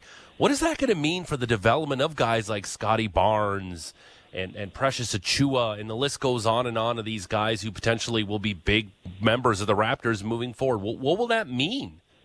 I think it's huge because it's it's recent. You could walk in and play for Boston now and say, "Oh, this is where all you know all the championships are." Them and the Lakers, but they haven't won one since 2008. So you, right away, you as you say, some of the coaching staff, uh, key players, three key players that were on that team, four players if you include, include Chris Boucher who didn't really play. But that you know, it's not that far removed. And then more importantly, I think the standard's been set. I don't think that uh, the Raptors. That's what happened last year at the end about you know no playing game. They want to build towards their whole goal is to compete again for a championship. So when you're in an org- organization where that's the goal, I think uh, it has to rub off, and you realize we're not just here to be a fourth, fifth seed every year. We want to be at the top. And it's funny too. We're talking the word residual today. Um, when I look at the Raptors and in comparison to a team like the Toronto Maple Leafs, whatever, um, the the the development that they've been able to have over the past few years because while they were while they won a championship they were still developing younger players. Like OG Anunoby got better. Pascal Siakam got better. And and then Chris Boucher comes along. He gets better. Is is that why we should not count out the Raptors team? Like yes on the court there's a lot of talent. They have a lot of depth but we've seen the oh we lost Brad there. Okay um, so Yeah, George, that little I'll- noise, that little noise is just the it's just the sound of you know whoops that little boop. yeah, that's the, forever. you, you hate you hate when you when you hear that. But and and we'll get Brad's take on this. But when you talk about the development of this Raptors team, George, isn't that what gives us or the the, the fans faith in the organization because the proof is in the pudding. We've seen the development of all these young players. And when they bring in guys like Gary Trent Jr. or they draft a guy like Scottie Barnes, you look and go, you know what? These guys are going to become really good basketball players because we've already seen it with guys. Oh, we have Brad back on the line. So Yeah. Brad, I don't, I, Guys, I don't know where I, uh, I don't know where I, the, the demons got you. Um, I don't Yeah. know where I lost you there, but when we talk about Raptors developing players, is the reason why we have so much faith in the organization is because we've seen them take guys like a Chris Boucher, like Pascal Siakam, OG Anunoby, and turn them into quality and better than quality NBA players so that when they bring in Scottie Barnes or a Gary Trent Jr., we look at them and go, this team is going to be really good because they continue to develop players and we think that they will they will reach their potential with the Toronto Raptors. Yeah, I mean, you look, and obviously Kawhi was the big exception, but when they won the championship, you know, the first team to, to win it without a lottery pick, and that was because Kawhi slipped through the through everybody's uh, fingers in terms of scouting report. But that's what makes it so. You know, people again have to remember Scottie Barnes being the fourth overall pick. This is something this Raptor group hasn't had. Demar was a top ten pick, and then since then they've been finishing near the near the top of the standings. So and I'll add Fred VanVleet into that list that you you know you put forward that an undrafted guy like they just seem to have that feel, and so uh, it's you can't doubt what they do. And I think the whole last year again, the other thing that hurt them was the the no 905 situation because they have a better setup than most teams, and given that it's right in town, I love the games when the guys play both. They'll play in the afternoon and then come be on the bench for the NBA game as well. So they've figured something out, and uh, you've heard players say that guys that sign as free agents when they don't get drafted, they say, "I, I want to go there because I've seen what that team can do." So it's uh, it's very impressive, and that's why I said to people last year was an anomaly. This year they won't necessarily be back to where they were, but this year will be the worst this team will be for about five years, and that's a pretty rare thing to think. They'll they'll probably end up missing the playoffs. If you take last year out of it, they might miss the playoffs once in about a 12 or 13 year run here because they've set themselves up for a team that went all in to win a championship and has lost so many guys. The fact that they have a chance to build now towards being a very, very uh, elite team in a few years is is pretty impressive, and it speaks to, to the way they handle things. You mentioned Fred VanVleet in the you know development of this Raptors team. So now basically this is you know this is maybe not Fred's only, but Fred and Pascal Siakam's team to kind of move forward with here. Do you think Fred VanVleet is ready to take that next step to become the guy with the Raptors? Because he certainly gets paid like that, and he was paid that much to essentially take over Kyle Lowry's role on the team. Do you think he's ready for that? I think emotionally, and that part of it uh, is is unquestioned that he is, and I think he learned from Kyle the way you know the way Kyle controlled things and the way people fell in line. And Fred is clearly the guy after that game one where they said, "What did you uh, what did you say to the the kids after a loss like that?" And he said, "I just said I told you. This is what happens. You get to the the regular season, the lights are a lot different from the preseason. So that part of it, I think everybody respects him and knows what his journey has been." Uh, whether he is that guy on the court is, you know, it, this is his chance to prove it. He has wanted it, and uh, it, it's different when you play with a guy like Kyle Lowry. Even though a lot of the rest of the NBA, you know, fans don't understand the value that he brings, you see it on a regular basis. That takes a lot of pressure off you. So this will be a, a real opportunity for Fred to to grow into it. So I'll leave that one as I think so, but I'm I'm curious to see how it all unfolds. Uh, real quick, too, Brad, before I let you go, uh, the Dallas Mavericks are fascinating to me. Uh, that's Toronto's opponent tonight. Obviously, they host the Mavericks. Um, what's your take on them? Because I feel like they need another big piece there to help out Luka potentially be a championship contender. I just and, and it's strange to me that guys, superstars, don't kind of want to sign in Dallas where it feels like the perfect situation. You're playing with a generational talent and in an owner that is just all about winning and does whatever it takes necessary to win. It, it just feels weird to me that Dallas isn't the sexiest destination for superstar players. Yeah, I agree with you. That's because that's one of those cities. And again, with the owner, I mean, he changed everything. First, got to make the locker rooms, you know, palatial and palatial, and have the, uh, you know, they all had their individual game consoles in there and everything else. Like everybody loves to play for him. Like you said, just wants to win. Money is no object. I, I the one thing I'll say, it, it be watching. I'm sure the Raptors will be watching closely the roster tonight because obviously that's where Dragic wanted to go and and uh, Luka wanted him to be there. Not that he's the guy that puts him over the top, but maybe they, you know, you look down that roster, see who the Raptors can poach from there to get to get move Dragic. But uh, yeah, you got a Doncic who's a guy you say generational talent, literally already there, and you got you're going to have a 10 year window as long as he stays to try to win. So that's a, that's intriguing one to me as well. I uh, I would think that would be one of the top five or six places that most players would want to go play. So. We'll see. Maybe there's something something more to it, but uh, they better get to work quickly. You don't want to waste a guy like that. Yeah. Brad Fay, uh, Raptors host for Sportsnet. Brad, thanks for this. Um, okay, guys, this time I'll hang up and you won't be calling me back. That was my fault, I think. So we'll talk all right. next time. We can if you want, like just to see what you're up to, like that. yeah, We can totally exactly. do that if you. Want. All right, right, guys, thanks, have pal. a great weekend. See ya. There he goes, Brad Fay. Uh, Raptors host the Dallas Mavericks second half of a back-to-back at 7:30 tonight. Eric Smith and Paul Jones have the pregame at seven o'clock right here on Sportsnet 590 The Fan. Yeah, I just can't figure out the Mavericks. Like, why don't guys want to sign there? Matt, it feels it's- like the perfect situation. it I I do wonder about that. There was some there was some talk that I, I remember l- last season that Luka was not the easiest guy to play with, um, Yeah. because he wanted it all for himself. But how much of that is just because he couldn't rely on some of the guys around him? Like Yeah. Kristaps Porzingis was hot and cold, and and the rest of the roster, you know, you just kind of look at it and go, okay, it leaves me wanting more, right? So I wonder, I wonder how much of that get. I, well, I I don't wonder. I know that kind of talk gets around, and I wonder if Luka might be the reason why some guys don't want to go there. Because Mark Mark Cuban seems like you know an owner that guys would want to play for, but I don't know how much of that is in the equation as well. I uh I've I've talked about this on the radio station. I'm not a big fan of watching Luka play because I just feel like it's just too ball dominant, and it's hard for me to say that because his dad is Serbian. But I just feel like it's too ball dominant, and I don't. And I like watching James Harden play, especially when he's with the Rockets, and he was too ball dominant, and people didn't like his style of play and how he got to the free throw line too much. But I just feel like it's too ball dominant. Pass the damn ball sometimes, Luka, a little more. Yeah, and that's and that might be the reason why people players are just looking at it and going, "Nah, that's not for me."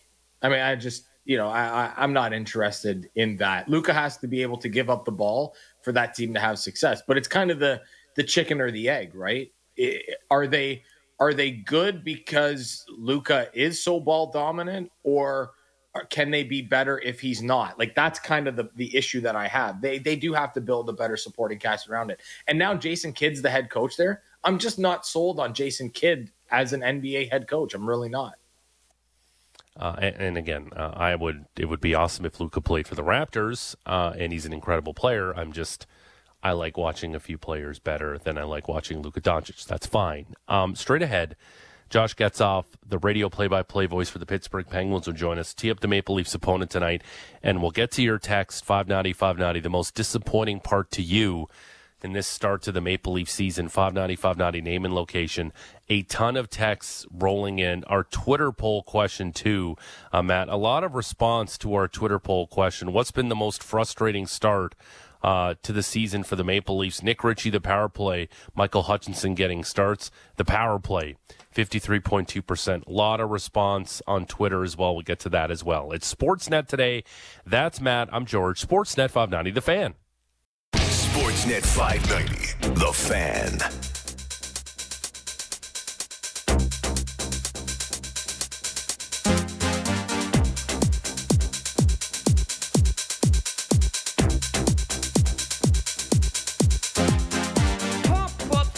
And Sportsnet today. up your feet are stumping. Sportsnet 590 The Fan, George Rusic, Matt Marchese.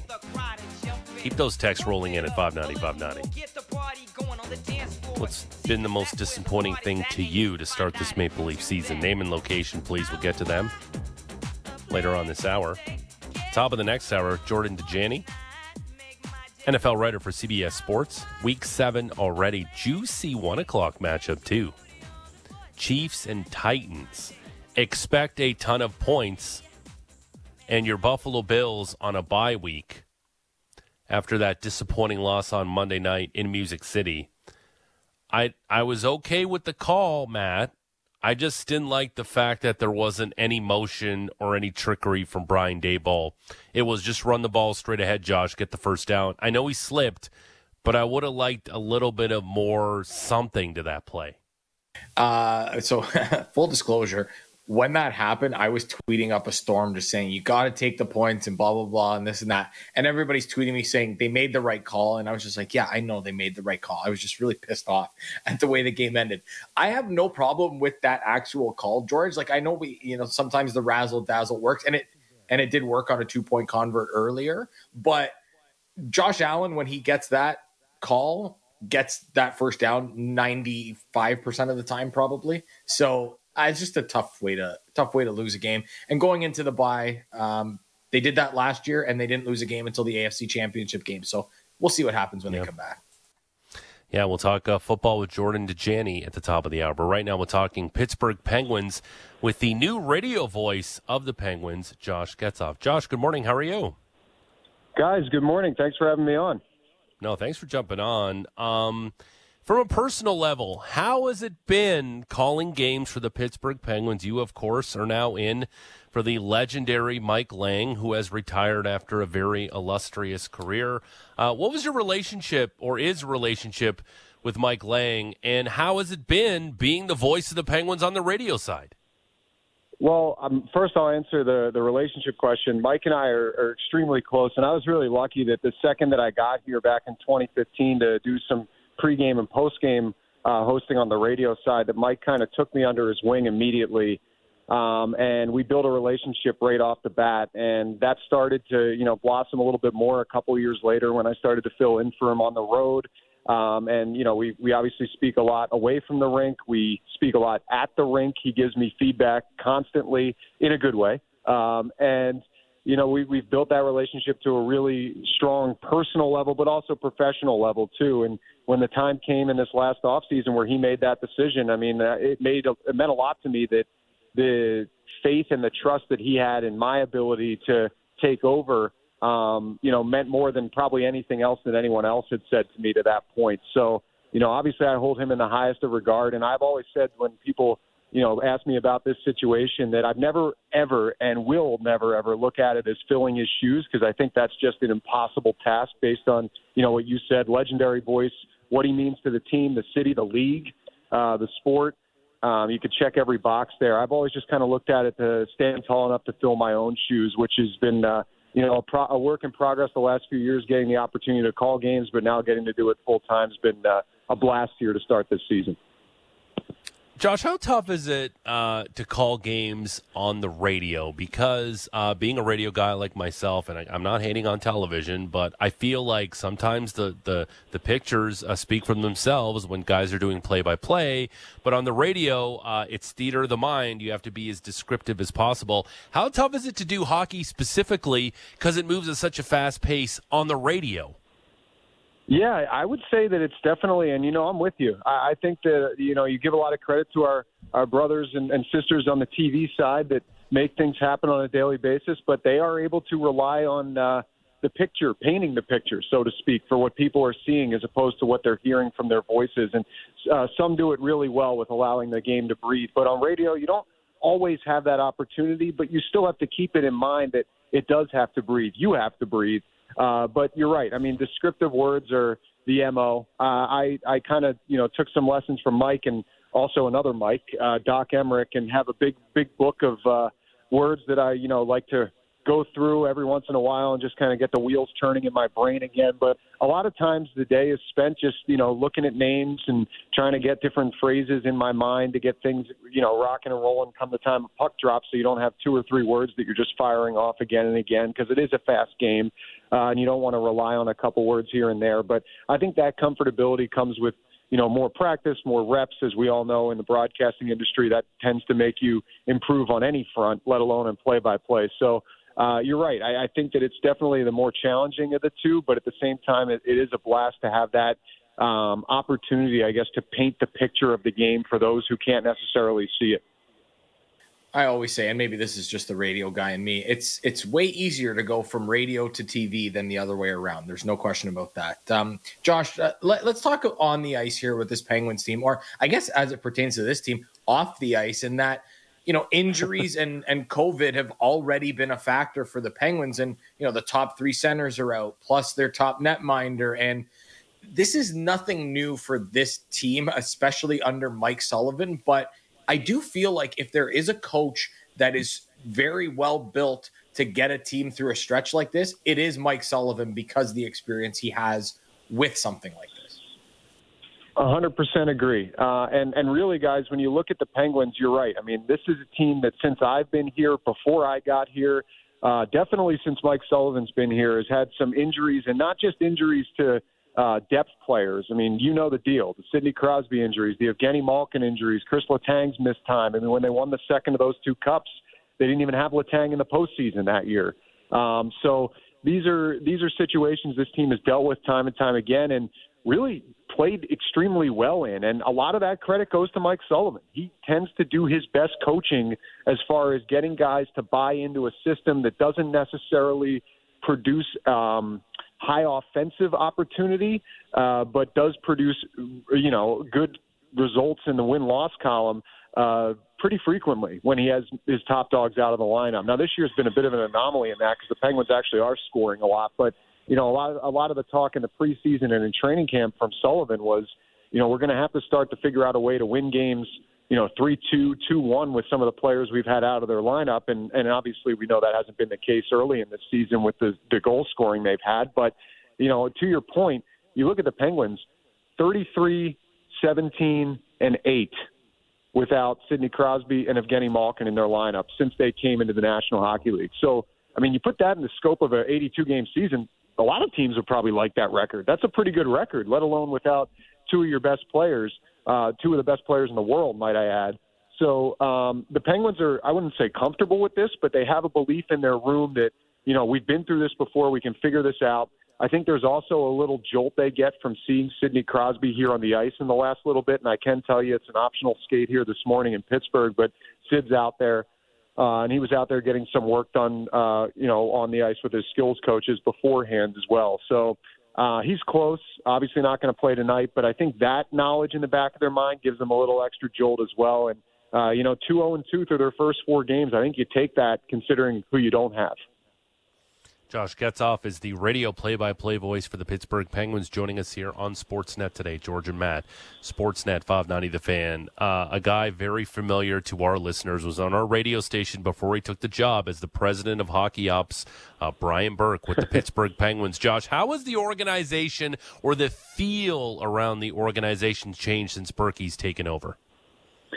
I'll be honest with you guys. I, I didn't know Burkie at all, aside from listening to him on your program there at Hockey Central, which, by the way, got me through uh, the pandemic, so to speak. Uh, just listening to that every single day. I love the conversation with him and uh, Jeff Marek and Stu and Justin Bourne and that whole crew. That was that was great uh, every day. But um, having him here, you know, first of all, as I'm sure you guys know, just the knowledge and the experience that he has in the game being around him, hearing the stories, hearing the insight on certain players and certain situations, that adds a whole different kind of level to the relationship that you start to build with the guy. And I'm a huge fan of Burkie since he's come here and what he's brought to the Penguins. But as far as the overall um, complexion of the organization, I wouldn't say that a whole lot has changed. And, and I give him and Ron Hextall a lot of credit for that because they came in saying that this wasn't a situation that needed a massive overhaul. I mean, you have to remember, yeah, it was a disappointing loss last year to the Islanders. Penguins obviously had much bigger goals than getting knocked out in the first round of the Stanley Cup playoffs, but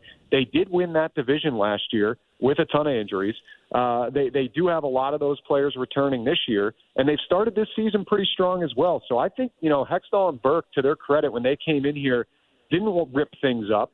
Um, you know, I will say as a caveat to that, the the, the salary cap situation for the Penguins in the sense that they're right at the limit doesn't necessarily give them the ability to do all that much on that front. But uh, they didn't really rip things up. They didn't really do any kind of overhaul. They added some nice pieces, at least in the early going return wise, with Dan Heinen and Brock McGinn.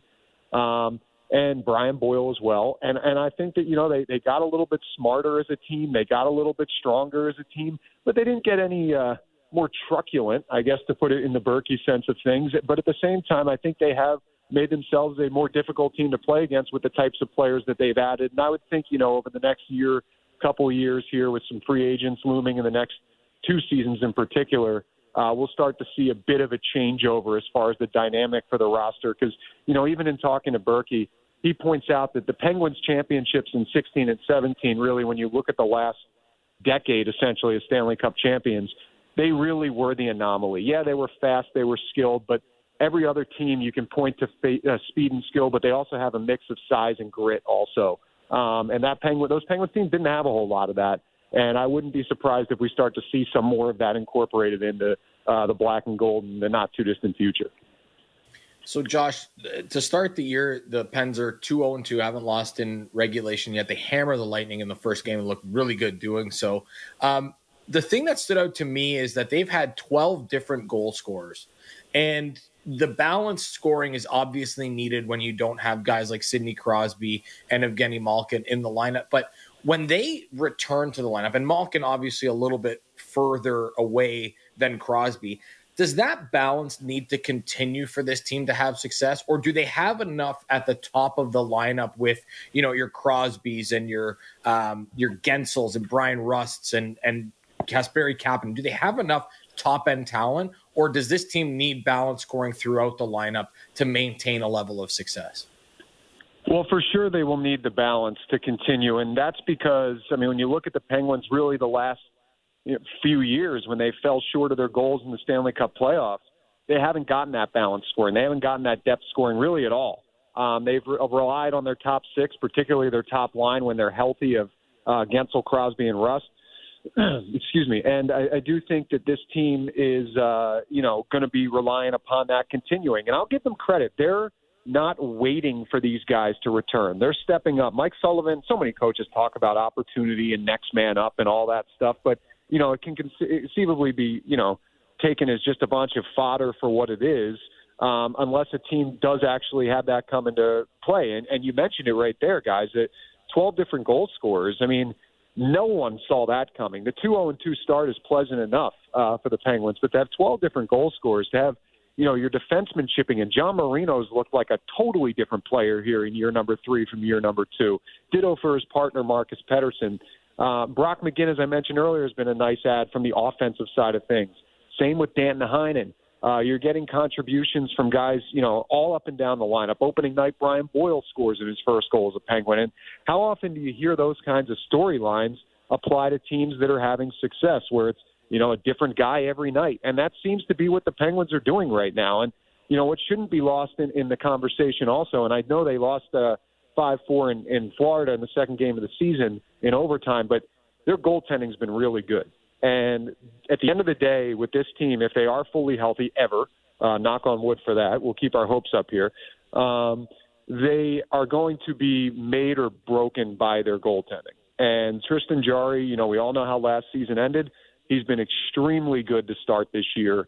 Um, and, you know, I, I'm not sure if he's going to start against the Leafs or not tonight because the Penguins' schedule is a little funky with not having played the last few days and then not playing again until Tuesday night.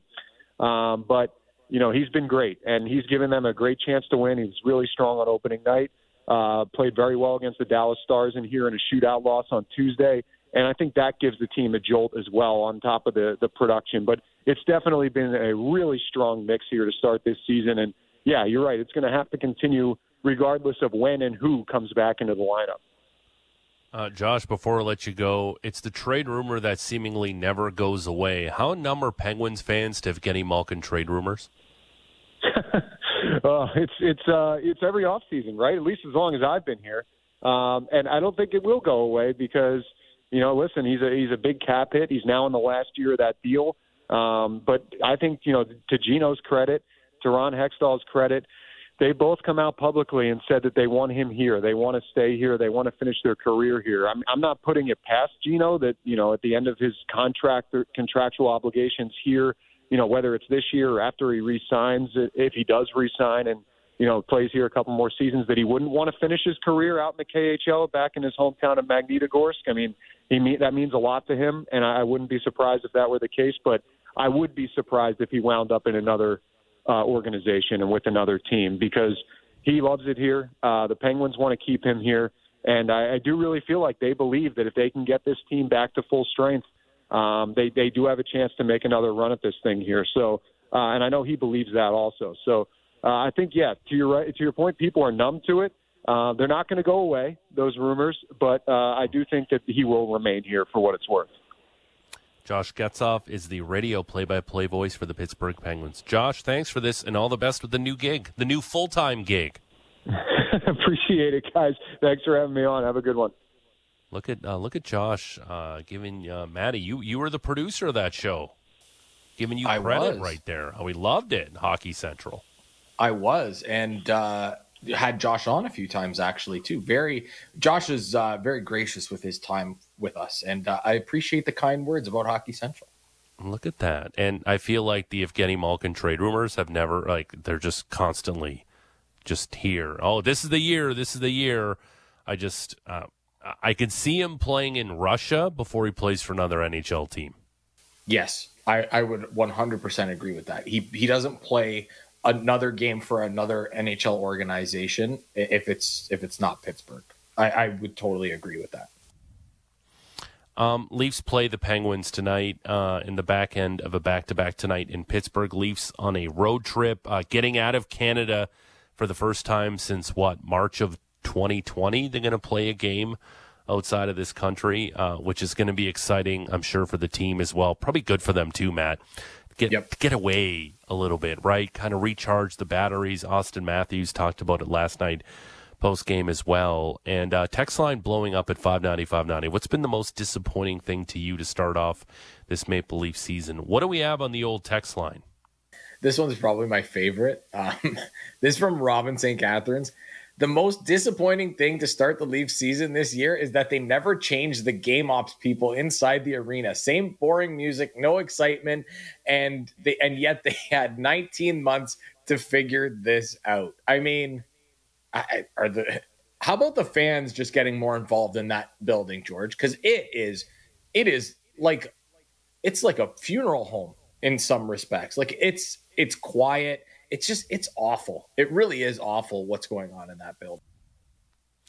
Yeah, um, but that's what's changed, right? And you can tell me that uh, the energy isn't isn't there, but I don't know about you. But what about uh, Easter Sunday? Uh, a few years ago here, when they went up one nothing on the Bruins in that Game Six on that Sunday afternoon, when they had a chance to close them out, it was pretty damn electric in that building when they scored the opener, Matt. It, it it's you know it is, George. It's very few and far between. Maybe that's just the lack of success that they've had. Maybe that's it, and the fans are saying, "Ah, I'm not really going to get up for this." But it is a it is a very quiet building, even early on in the season, compared to some of the other buildings that you know Buffalo with nine thousand people or eight thousand people in the building the other night. Again, uh, I can't remember who they were playing, but that building sounded louder than what Scotiabank Arena has sounded earlier in the year, and there's half the fans in that building. Yeah, uh, there's a lot of Mitch Marner hate out there too on the text line. Uh, Mitch is playing horrible because he rides the coattails of Auston Matthews, and if Matthews being hurt or not playing, it just makes Marner a bust. Like I, well, ask John Tavares, and I feel like I don't. Like I don't know why I feel like the Mitch Marner apologist on this radio station. I, I, do, I don't know why I do, but I'm stunned by John this, Tav- actually. What's that? Ask ask ask John Tavares uh, if uh, if Mitch Marner isn't a great player. He scored a career high in goals playing with him, and that's maybe that's what we need here. Why don't you pair Marner back with Tavares to mix things up, mix things up starting tonight potentially? Because even the coach criticized Marner and Matthews last night. Yeah, we and we may see that. Um, you know, Luke Fox earlier in the show talked about you know switching up the lines where Nick Ritchie is potentially not playing on that top line as you know maybe halfway through the game tonight. Um, speaking of one of the you know lineup changes or whatever, this is coming in from Bruce from Unionville. I think this is a an interesting take. Um, the best Leaf player in the preseason by far hasn't gotten one NHL game. Josh Ho-Sang made Bunting and Ritchie look good, setting them up and outplayed most of the Leafs to prove himself. Yet he is the one wasting in the minors. He did score two goals in his Marlies debut.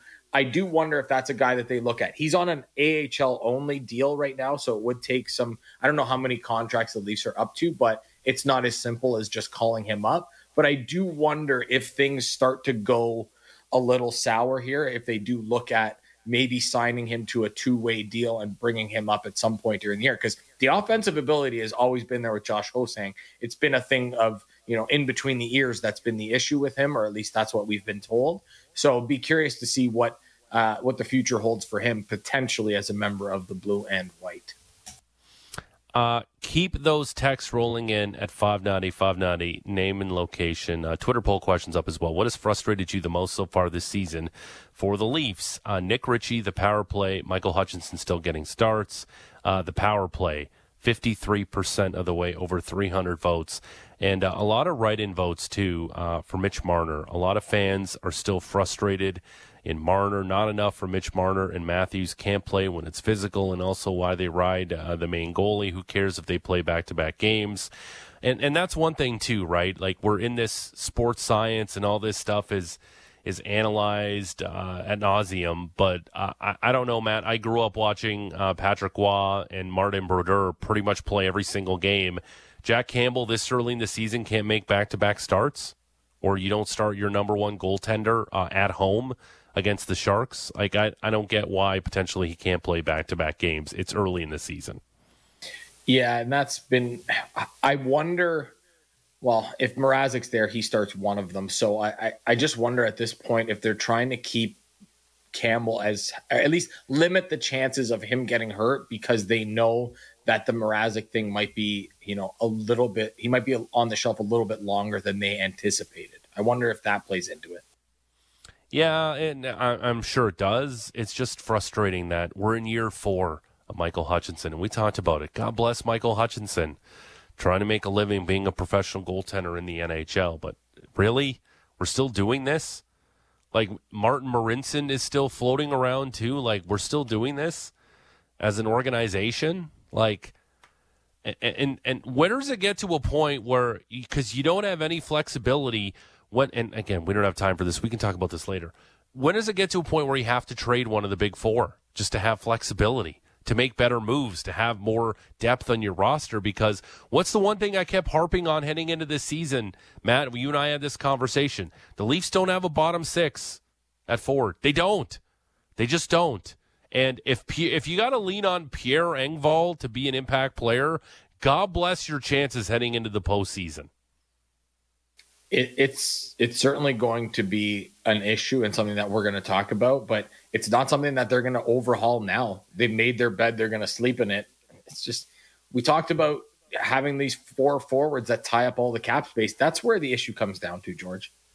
That, that's it's just plain and simple, and you can't build your roster. Uh, somebody texted in, and we'll get maybe we'll get to it later. But the Leafs are kind of built in reverse. They built from the forwards back instead of the back forwards, right? And that's that's clearly rearing its ugly head right now. Yeah, it's you can win the Stanley Cup with a goaltending tandem. Like we've seen the Blackhawks do it. Uh, we've seen the Penguins do it, although they had Marc Andre Fleury, who I think is pretty much a lock to get to the Hockey Hall of Fame. But uh, the Leafs just can't afford to pay a number one goaltender, and that's another one thing, a true number one goaltender, and they're few and far between. But look at Vasilevskiy, what he did for the Lightning. You can tell me all day, you can talk to me about Kucherov and Point and Victor Hedman, but uh, Vasilevskiy's the main reason why that team won back to back cups. Watching that series against the Habs, he stole. Like uh, he just shuts things down. You just can't beat that guy, and he's the primary reason to me, Matt, why they won those back-to-back cups. When you have that type of stud in goal, you just have such an advantage over your opponent. I don't disagree with that. Vasilevskiy, world class goalie, and you know, how can you argue with the results at this point, George? No, you you, you absolutely cannot argue with the results. All right, we got to run. Uh, we have one more hour to go in the program. We'll talk some football. Jordan Dajani, NFL writer for CBS Sports, and we'll talk to Scott Laughlin, a host of the NHL Morning Skate on Sirius XM NHL Radio. We'll ask him about the apathy surrounding the Toronto Maple Leafs as well. One more hour to go. That's Matt. I'm George. Sportsnet 590, The Fan. It all happens in real time. Don't be the last to know. Listen here first. Sportsnet today on Sportsnet 590 The Fan.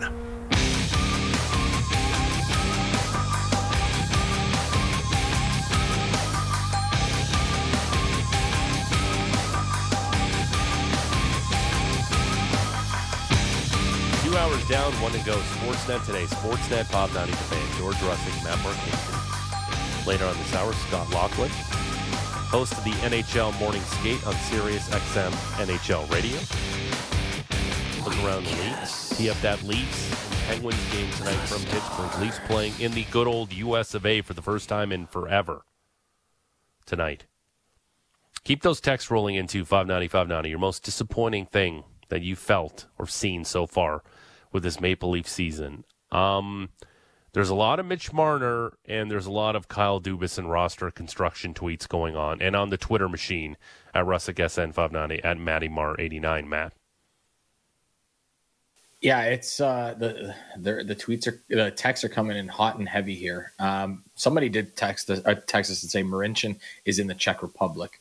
Um, the ghost of Martin Marincin around Halloween time. Okay, but Um, you get my point. yes, sorry. Yes. Yeah, yeah. No, but I agree with you. And we talked about Hutchinson. Um, somebody did text in. The, they come in so fast, George, that um, it, it's it's hard to follow. But somebody somebody did text us and say, "Why is Jack Campbell not starting? And when will Mrazek be back?" Kyle from Newmarket. Well, we don't know, and that's the reason why we're struggling with Jack Campbell not getting the start last night and tonight. But that leads me to believe that Jack Campbell is not starting. It didn't start last night because Mrazek isn't coming back anytime soon. Yeah, uh, not not the debut Petr Mrazek was looking for. Pretty much got hurt in his first game as a Maple Leaf, and uh, that's it. And we'll see if we can be back. And we're in year four of Michael Hutchinson starting games for the Toronto Maple Leafs, which is just incredible. You know what else was incredible? That Monday nighter between the Titans and the Bills. Jordan Dajani is an NFL writer for CBS Sports, and he joins us here on Sportsnet today. Jordan, good morning. How are you? Hey, hey, good morning, guys. I'm doing well. How are you? Uh, we're super. Okay, I have to ask you because uh, my co-host Matt, die-hard Buffalo Bills fan, the whole Zubaz pants, the whole Buffalo mullet. Okay, maybe not the mullet, but the Whoa, Zubaz whoa, whoa. pants, It's close. The Yeah, it's The close. mullet's close. the Buffalo mullet, which is very just unkept on top, and then your neck is warm with the hair. But Jordan, the call. Okay, where are you at with the call? Because I like the call. I just didn't like the play because I like Brian Daboll and he mixes in some motion and tries to confuse the defense. But just getting Josh Allen to plow through when he slipped and got stopped by the Titans. What did you think of the call? And what did you think of Mike Vrabel's end of game clock management, pretending like his defense is good and can actually make a stop? yeah, I, was covering that game in the press box. Actually, it was a lot of fun to watch a game in prime time. But man, I don't know. First of all, I can't answer Mike the question about Mike Vrabel. I mean, that defense. It was the story of the game for the Titans. I think. I mean, they bent a lot, but they did not break. They held they held the Bills to two of five in the red zone. I think that's what ultimately won the game. They lost a lot of guys due to injury, but again, you know, they kind of stepped up when it mattered most. Now, as for the call on fourth down for the Bills, there's been a lot of talk this year about whether to go or not to go on fourth down and being aggressive at, when you're on your own side of the field. And I, I'm not very interested in conversations like that. But that being said, when I saw that call, when I saw Josh Allen fail to get that third down on that scamper out to the left, there was no question in my mind that the Bills were going to go for it, and I think that was the right call. You're not going to play for overtime when you're five, basically five yards outside the end zone. You have just a couple of inches to convert uh, to get another new set of downs. There was no question, especially when you have a guy like Josh Allen who is just physically gifted, and on 95% of those quarterback sneaks, he's going to convert. But that's kind of where it comes down to. You know, Jeffrey Simmons told us after the game that he knew to expect sneak because Josh Allen quickly ran up under center. You know, there was no discussion about what was going to happen. So to your point, I think what I would have done differently is is throw some guys in motion. Um, you know, have a hard count, obviously. Not run up quickly under the center and you know ba- basically give it away that you're going to be definitely going for this sneak. I think you have to disguise it just a little bit more than that. But apart from that, I think the Bills did everything right. Uh, they just were unlucky in this scenario. 95% was exactly the number that I used when talking about Josh Allen converting on a play like that. The other thing, too, is we can, you know, uh, the criticism is what it is, but you also have to go for it on fourth down because there's no guarantee that you're going to get the ball in overtime. And the way the Bills defense played in that game, they couldn't stop Derrick Henry. So if Tennessee gets the ball in overtime, there's that game could be over anyway. So you have to take your chances because if the Bills could, it was a it was like six inches that they needed, and he and Allen slips whatever. But if they score a touchdown there, it puts a lot of pressure on the Tennessee Titans who needed to burn timeouts and everything. I, it's just as a fan, it just kind of sucks that they go into the bye coming off a loss like that. Right, right. It's definitely a humbling experience. And yeah, to back up your point, I, I don't, I don't understand anyone kind of questioning that decision. You just rolled 79 yards down the field on eight plays in like two minutes. You know, the Bills were going to score that touchdown in the minds of basically everyone in that stadium, and it just didn't come to fruition. But yeah, for the Bills' perspective, you know, for the prospects overall, I guess I should say, it does really stink to go into the bye with that kind of loss. But at the same time, you kind of have to go back to the box score, go back to your game plan, and see what exactly went wrong. You know, the Bills scored points in every single quarter except in the fourth. Like I mentioned, they were two of five in the red zone. That's something that they're going to have to correct if they want to end up hoisting the Lombardi at the end of this season. Another thing that I want to point out too is that you know the Bills statistically have the number one defense in the NFL. But in my mind, watching all these games, I don't think there's any real elite defenses in the NFL the way all these offenses are scoring points. We saw the Titans put up 34 points against the Bills, and I think Brian Tannehill had like four pass completions at halftime. So that's something to watch moving forward as well. But, you know, I think everyone around the NFL would agree that the Bills are still one of the best teams in the entire league. It's just they have to correct some things and, you know, march forward. Jordan, we're hearing talk of Josh Allen, early season MVP, Kyler Murray, what he's doing in Arizona, Lamar Jackson getting into that conversation now. But what the hell does Derrick Henry have to do to be the MVP of this league? Run for 2,500 yards? Yeah, it's a great question, and I don't think he can win MVP even if he ran for 100,000 yards in one season, just because of the position he plays. So if you're a betting man, you know I would make sure you don't put the mortgage payment on Derrick Henry to win MVP just because he's not a quarterback. We need to re- rename this award the you know QB recognition. But I mean, it's just absurd. I mean, Derrick Henry's on pace for 2,218 yards, 28 touchdowns. By the way, 2,105 yards is the record Eric Dickerson set in 1984. So he's on he's on pace to have the most rushing yards in one season. By the way, he already ranked fifth. He had 2,027 yards last season and still couldn't get into the MVP conversations. Um, you know, Derrick Henry should 100% be in not only the top five, but probably top three MVP candidates. We haven't seen a running back do what he does, and he's not your typical running back. We can't apply you know, the rules that we have for normal running backs to Derrick Henry. He's built different. He's bigger. He's faster. He doesn't wear down. He doesn't miss games due to injuries. Just for that reason, I think we should reward him with the MVP. He should definitely be a candidate. And I'm excited to see what happens. You know, what if he can keep up this pace? What if he does shatter records? You know, what does that bring him into the top four, top three MVP candidates? I really think that he should be a legitimate candidate when it's all said and done. All right, let, us move on to uh, this past Thursday. And the Browns come into the game with no Kareem Hunt, no Nick Chubb, no Baker Mayfield. Their offensive line is banged up. Odell Beckham Jr. just disappeared, and they get uh, uh, Jarvis Landry back from injury. And yet they come out, they beat the Broncos, who look just dreadful on offense. But the question still remains about Baker Mayfield and the future in Cleveland. Josh Allen got the big extension with the Bills. Lamar Jackson is going to get a big extension with the Baltimore Ravens. Is Baker, I because I, think he gets extended, but is he on a significantly less, uh, shorter term deal with less money? I, I'm thinking maybe like a four year pact or three year pact at like 35 million, and he still got a show because the Browns are are pretty decent, but it does feel like they are kind of limited because of the quarterback. Yeah, it's an interesting conversation for sure. And it's unfortunate for Baker Mayfield that he suffered the injury that he did because it's not necessarily one that knocks him out for the season, but it's one that's going to hinder his progression and his performance as a quarterback moving forward for the rest of the season as well. So that kind of stinks because you're, when you're not at tip top shape, you're not going to be able to, you know, perform to the best of your ability and solidify it in the minds of your bosses that you're worth that lucrative extension that could potentially reset the market. So you know what you brought up, I think was was probably a, a good point. It's definitely not going to be a long term deal like we saw with Josh Allen, but maybe it's something where they can front load a four slash five year deal. Um, because in my mind, I do think that the Browns brass is sold on Baker Mayfield, so he's going to get that deal. Um, but like you brought up, I'm interested to see exactly how it's structured. But I mean, at this rate, with the injuries he's had, he's obviously not going to be able to reset the market. And I don't think he's done things like Lamar Jackson or Josh Allen uh, to deserve resetting the market either. So we'll see how he looks when he returns to the field. We'll see if he can battle through. And even if he's not winning a Super Bowl this year, there's things he can do as a leader uh, that can convince the Browns brass again that he is the guy for the future.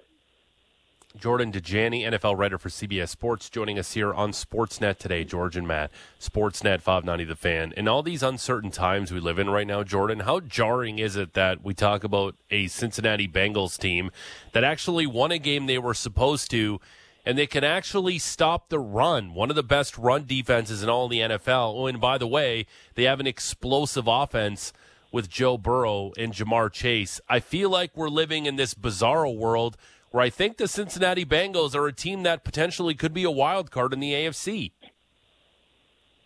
I, I'm glad you brought them up. I think the Bengals are one of the most underrated storylines in the NFL right now. All of a sudden, they're sitting at four and two and have a big matchup against the Ravens. I believe whoever wins that matchup is going to be sitting atop the AFC North. So maybe if they win that game this Sunday, then they're not going to be underrated no more.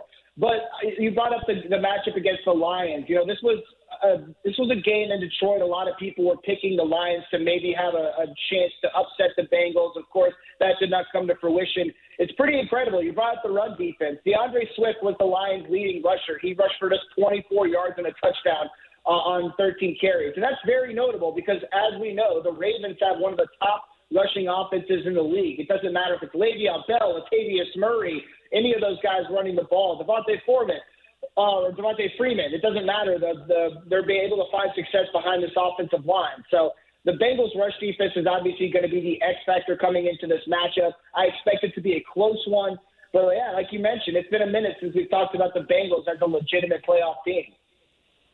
And on the other side, the Ravens, you know, the the passing attack to me is what has been the most impressive. I I was I was not big on Lamar Jackson and his arm. Sure, he had arm strength, but his accuracy, you know, wasn't all that great. He relied on a lot of shorter passes to to make connections with his receivers or tight ends. But now I feel like we're seeing a totally different level of Lamar Jackson, one that could very well be the MVP at the end of the season. Again. Oh, absolutely. I mean, his arm is the biggest reason I think he's a legitimate MVP candidate right now. I mean, and, and the stats kind of back up with what we're seeing with our naked eyes. I mean, he, I think he came into this year with one 300 yard passing game in the regular season, and he's already had two, including 400 yards against the Colts in that incredible comeback victory on Monday Night Football. So this Ravens team, man, you, you can't say enough about them because the amount of adversity they've had to overcome during the early goings of the season, losing basically their top 100 running backs due to injury in the span of one week, um, a lot of inconsistency on the offensive line, injuries to the wide receiving core, and Lamar Jackson has just been able to rise above it all. And on the flip side, this defense has been better than we anticipated as well. With Odafe Oweh, the rookie out of Penn State, looks like he's an up and coming legitimate pass rusher in this league. So you can't say enough about this Ravens team. Not only is Lamar Jackson, in my mind, a legitimate MVP candidate, he's throwing the ball better than he has his entire career, but this Ravens team is also a legitimate contender for a Lombardi trophy as well. Jordan and uh, the Arizona Cardinals were a team uh, heading into last week. It felt like uh, here's their spot where they're going to lose a game. Everything was stacked up against them. You don't have your head coach and play caller. Uh, your center's gone. Your number one tight end's lost for the season to the injury. You don't have your best pass rusher in Chandler Jones. Everything was set up for failure, and they go into Cleveland and absolutely wax the Browns. Uh, how much respect are you putting on the name of the Arizona Cardinals? More and more each week. You know, if I was power ranking NFC teams, I don't know if they're going to be in my top two yet, uh, even though they are the lone remaining undefeated team. I get that that's crazy, but I still want to see this team face uh, even more adversity and maintain a certain level of consistency as we progress through the regular season. But to their point, I mean, yeah, I definitely picked this as a spot where they were going to lose. But even without their head coach and so many players due to injury and COVID 19 protocol, they were able to win by 23 points on the road. Road. That's why Kyler Murray is a legitimate MVP candidate as well. He had four touchdowns, missed just 10 passes last Sunday. This Cardinals team is very, very, very good. And another spot where I think the detractors are going to try to point out for them to lose in is on Thursday, October 28th, um, which is the next week against the, or yeah, the next week against the Packers. That'll be an interesting game to see if Aaron Rodgers can kind of dethrone this top team in the NFC. But I mean, I think the the front office has done such a good job with how they they constructed this team. On free agency, they brought in veterans, which was a criticized move. The defense looks a lot better. The, the coaching staff is doing a good job. It's kind of funny because Cliff Kingsbury was a candidate that we saw as one maybe being on the hot seat entering this season, and all he's done is completely ball out with his quarterback. So you got to give credit to this Cardinals team. I mean, they look like they could finish the regular season with the best record in the NFL, just looking at their schedule. But again, uh, the, regular season obviously doesn't matter. It's what you do in the playoffs. And this will be Kyler Murray's first trip to the playoffs. And is he going to be able to out scheme, outplay, out athlete guys like Tom Brady, Aaron Rodgers, Matthew Stafford, maybe Russell Wilson?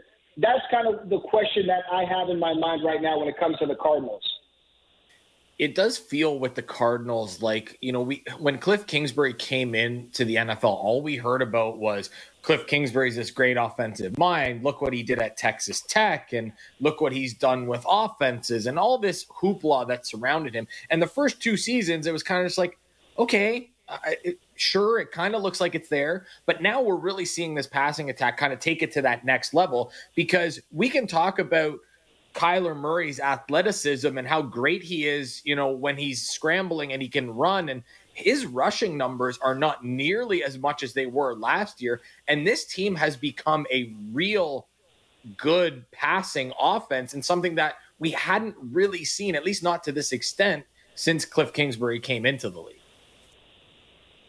Right. No, that's a good point. And, you know, while we saw Cliff Kingsbury and Kyler Murray improve each year, you know, Cliff Kingsbury didn't necessarily come and take the league by storm, like you mentioned, which is probably not fair of us to ask. But now I think he's set up better than he has. He has more pieces for his offensive scheme than he ever has had. And then, of course, on the other side of the ball, he has probably the best defense that he's ever had. I mean, getting a guy like Rondale Moore in the draft is such a fun player to watch, and he can do so many different things in misdirection, in reverses, and just running patterns like a normal wide receiver. And he's also a great decoy as well, as defenses are finding out about right now. Adding AJ Green was kind of big too. He, he's not a must-start player in fantasy football, but he's still that dynamic deep threat that Kyler Murray's going to take a chance on once or twice a game. Um, and then I, I like the running backs as well. I think Chase Edmonds is a guy who knows this system very well. He's versatile. And then adding a very motivated James Conner as well, who can wear a couple different hats in the offense, is important too. And, and they made some additions on the offensive line as well. Like this is the the best, the most you know whatever you want to call it, well constructed Cardinals team that that Cliff Kingsbury's ever had, and it's paying dividends now. Yeah, the speed at receiver and their ability to be physical too with James Conner, and I and I think that was really highlighted in that win in Los Angeles against the Rams, where they just pounded the football in the second half just to kill the clock. Um, Jordan, which team has been more disappointing in your mind this season, Washington or Miami? That's a great question. And I definitely got to lean towards Washington because this was a defense that we expected to be number one in the NFL. They, they were number two last year. They were going to surpass the Los Angeles Rams with the additions they made. You know, everything was on the up and up. They were going to have the number one defense in the NFL. Fast forward, and we're now six, seven weeks into the regular season, and they have the second worst defense in the NFL. That is one of the biggest surprises so far of the 2021 NFL season in my mind is how bad the Washington defense has been. From the front four not getting enough pressure, they're still one of the best defensive lines in the NFL, but the linebacking core has been atrocious. The secondary has been one of the worst in the NFL. We haven't seen those additions really pay dividends yet for Washington. It's shocking the kind of fall in production that this defense has had.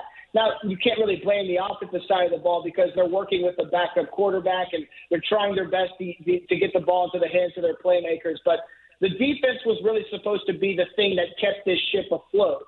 And it absolutely has not done that yet so far. So you, you mentioned the the backup quarterback there. Ryan Fitzpatrick is probably coming back at some point this season. Does he automatically reclaim that starting job? Um, the, again, these are two journeyman guys that are at quarterback, and Washington is certainly going to explore options to go in another direction next season. But is Fitzpatrick a lock to to get that job back? And does that help the defense at all when he does come back? Because maybe they can actually sustain drives for a change. I know Heinicke came in and was you know pretty solid the first couple of games, but he's kind of come back down to earth uh, over the last few weeks. In my mind, he's absolutely 100% a lock to, to take over the starting job when he gets back healthy.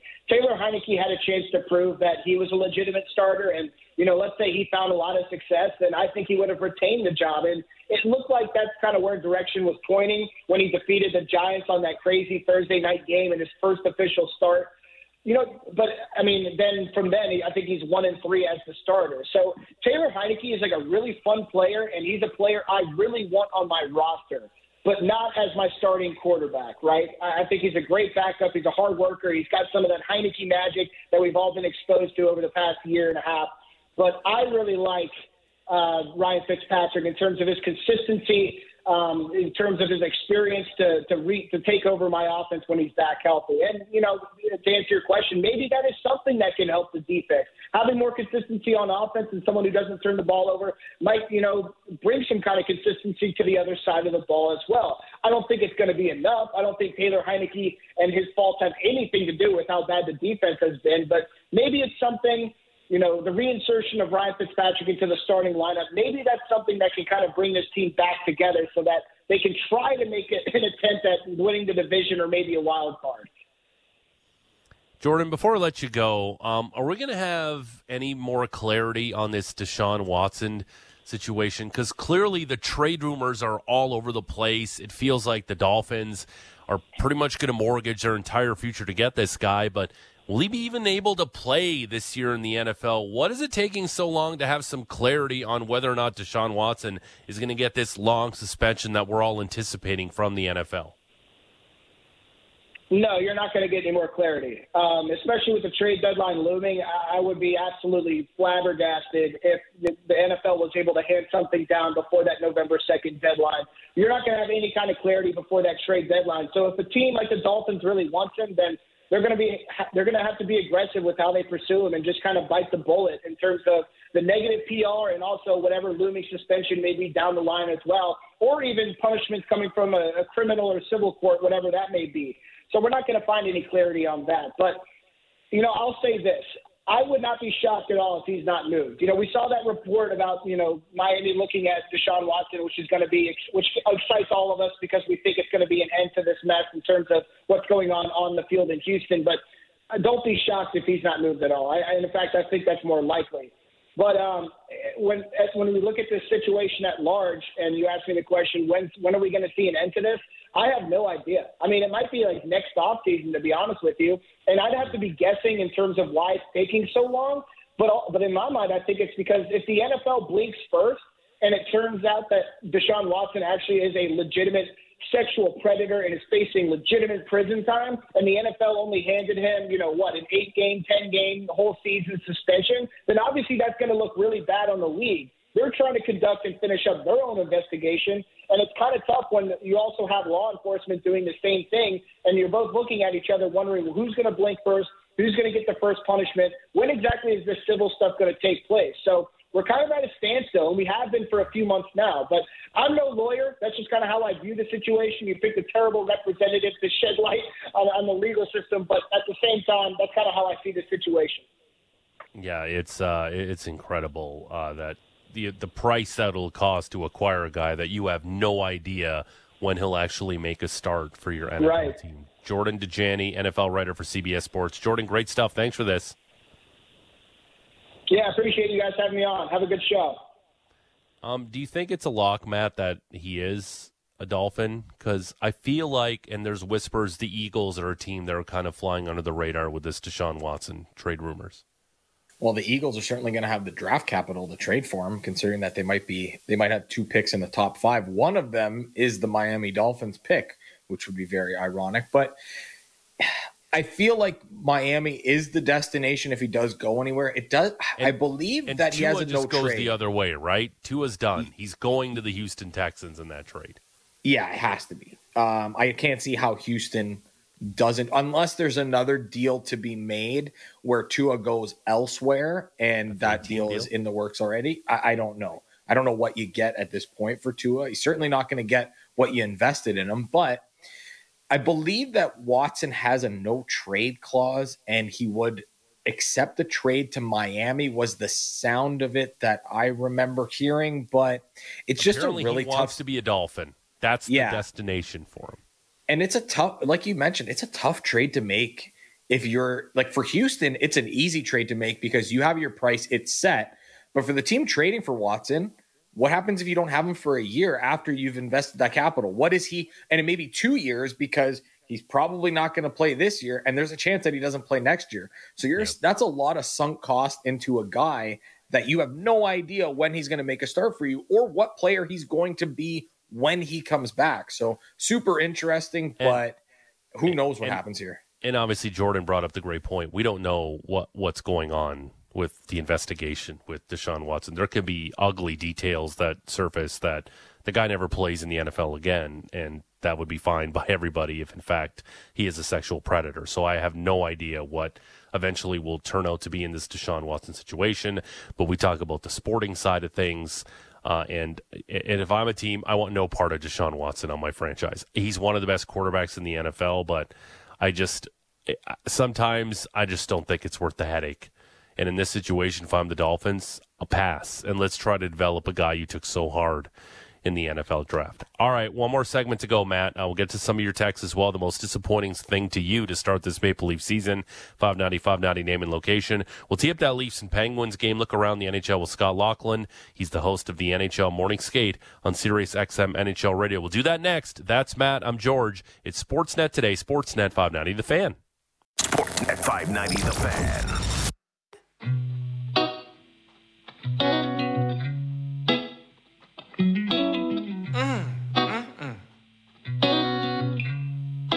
Sweet. Living in this big blue world with my head up in outer space. I know I'll be a Sportsnet today, Sportsnet 590, The Fan. George Rusic, Matt Marchese here. Another 15 minutes or so. Leafs in Pittsburgh tonight, playing the back end of a back to back to tee that up and look around the NHL. Scott Laughlin's the host of the NHL Morning Skate on Sirius XM NHL Radio. Scott, good morning. How are you? Great guys, how are you today? We're good. Um, what do you think's been the most disappointing start to the Maple Leaf season so far? Well, I mean, obviously, uh, I think they would like to have a few more goals scored by a few more key players. Uh, now, missing Matthews to start didn't help their cause. I think when you look at it, George, I mean, in the last 16 years, you, you put together the collective team uh, goal percentages or shooting percentages, and this team right now is struggling, as we know, at just over 6% as a team. So they're getting shots, they're getting opportunities, they're just not going in. you, you look at last night. I mean, with a buck twenty left to play, and you've got Auston Matthews taking that drop pass, and you're thinking, well, normally that's probably as as good as in the back of the net. Adin Hill came up with a big time glove save on that uh, on that opportunity for Auston Matthews, and and that goes by the wayside, and they lose the game. So look, they're getting their opportunities, they're getting shots on goal. Uh, some of the big guns just aren't firing right now. It's going to take some time, and like I say, when you start the season without Auston Matthews for three games, it's going to it's going to eventually catch up to you. So they're they're going to come around because the opportunities are coming, but right now they're certainly not going into the net uh, as far as what the big guns are expected to do you know, Scotty, we just actually got word. Elliotte Friedman just tweeted that Chris Letang is now in COVID mm-hmm. protocol and will not play tonight. I mean, if there was an opportunity for this Leaf team to get get off this slide here, it's got to be against the Pittsburgh team with no Crosby, no Malkin, no Rust, no Carter, no Letang, no Jarry. I mean, if they can't win tonight, we're even on the back end of a back to back, we're going to be having a different conversation tomorrow. Absolutely 100% correct, Matt. I think when you look at it, I mean, this Penguins team has done well out of the gate. They're 2 0 2. One of the games they dropped and one of the points they dropped was actually that game uh, in Florida where they let a 4 2 lead get away with about half a third period left to go, and Florida eventually came back to win it in overtime. So this team, I think, has exceeded expectations, if only for four games, Pittsburgh, but just because of the reasons you documented. Now you throw Chris Letang in the COVID 19 protocol, and he's not going to play tonight. Uh, again, this Penguins team has been off for a few days now. This Penguins team is ripe for the picking based upon who they're missing. So if the Leafs are going to get right and have some of these big guys that I alluded to earlier step up and start putting the puck in the net a little bit more consistently, from Matthews to Marner to Tavares, I think tonight would be the night because Pittsburgh does look to be very much undermanned. Scott, we, we talked about this during the show. Uh, this is the fourth year we're watching Michael Hutchinson uh, start games in goal for the Toronto Maple Leafs for various reasons. Is this just a case where the Leafs have just failed as an organization to develop any sort of goaltending from within, or it's just a case that quality goaltending it, it's such a just it just isn't out there when it comes to number threes in this league. It's just those guys are very hard to come by, and goaltending is just at a it's a, it's a position where there's just few and far between where there's really good elite goaltenders. Yeah, probably a bit of both. I think George. I mean, they haven't had a long, you know, successful history of developing goaltenders, at least in recent seasons. Uh, they've had to go elsewhere to bring guys in to get the job done. Even going back to, you know, when they did bring in Freddie Andersen from Anaheim and gave him that five-year deal, and they were kind of solidified for for those handful of years. So uh, that's a work in progress in terms of developing somebody. Uh, and I also think there is something to your second point as well that there is a lack of goaltending depth around the league. We see a lot of teams that maybe have you know uh, two goaltenders, uh, but if you're going to go three deep, well, you're kind of taxing things just a little bit. And I think Toronto's in that circumstance right now.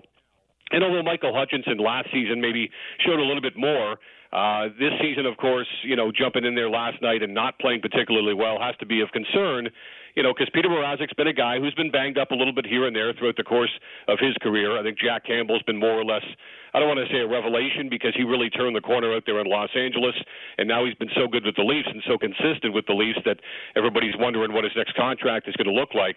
But I think deep down, I mean, they've got two goaltenders when Mrazek's healthy. That third guy, though, that may have to jump in on occasion is going to be a question mark. I mean, you look at Edmonton, they had to go to Mikko Koskinen in back to back games. Now, last night was a huge one, so I understood why he played in Arizona on Thursday and why he played in that big game in Vegas last night.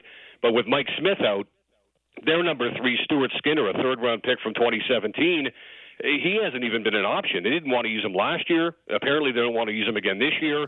So it speaks to your point, I think, George, that when you have to go three deep in an organization when it comes to goaltending, you're probably pushing it just a little bit. Well, and and then I guess there has to be some criticism to you know if Mikko Koskinen can play back to back games, can Jack Campbell not do that? Like, is that and and that goes to the issue of having two guys that are pretty injury prone, or at least have been over the course of their career, that you probably need some depth in in that position, especially. I think so, and and I, I even wonder too. I, I even wondered, you know, going back to last night, would they have thought of playing, you know, playing Jack Campbell at home, and then giving Hutchinson the game in Pittsburgh tonight? Now, normally you'd say, well, Crosby, Malkin, the whole bit, Letang, uh, that might be a little bit much. What are they thinking about? But given what we talked about earlier, Matt, the fact is that they are so much undermanned right now, Pittsburgh, and now you throw Letang into the mix. You thought, well, this is not the Pittsburgh Penguins, although they're off to a very surprisingly good start, uh, given their circumstance this is not the Penguins team that we've come to come to see over the years and fear from an offensive standpoint. So I even wondered whether or not they gave any thought to to going with Campbell last night and then coming back with Hutchinson tonight and kind of rolling the dice in Pittsburgh in a road game. Uh, I don't know. It, it, again, it, when you get down to number three, uh, some teams can do it, most teams can't, and I think in the end these are valuable points certainly that you give up.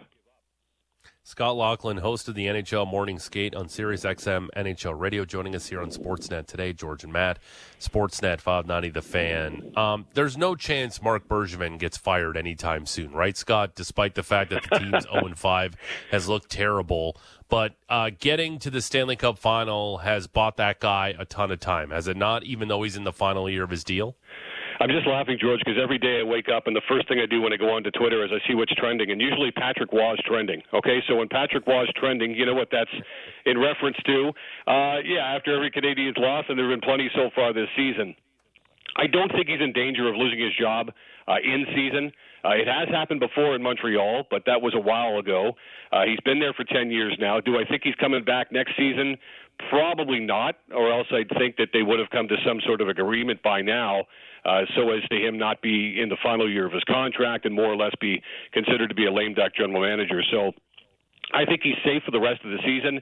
I, I have some serious doubts uh, if they can make another run somewhat unexpectedly, maybe even more shockingly this time around than last time, you know, given Weber's absence and obviously missing Carey Price at this point, and with all that they've had going on there, uh, I think that would be even more surprising if they made a run in the playoffs, if they in fact even get there. Uh, but to answer your question, no, I, I think he's safe for the rest of the season. Uh, beyond that, though, I think they're probably looking for somebody else, and henceforth, why we see Patrick Roy trending, I guess, almost on a, a daily basis in Canada.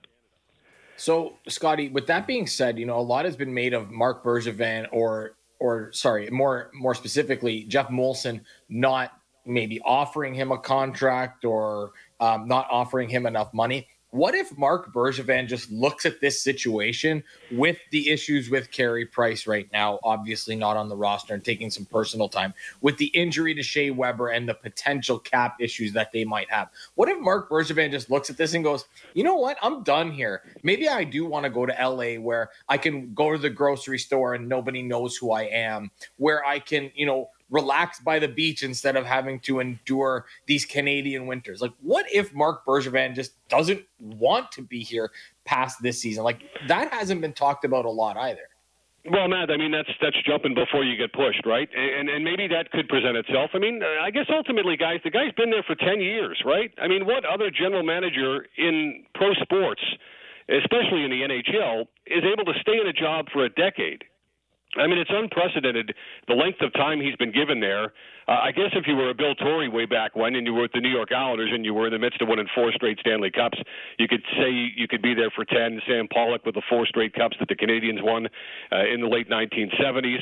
That would speak to longevity of like a decade long.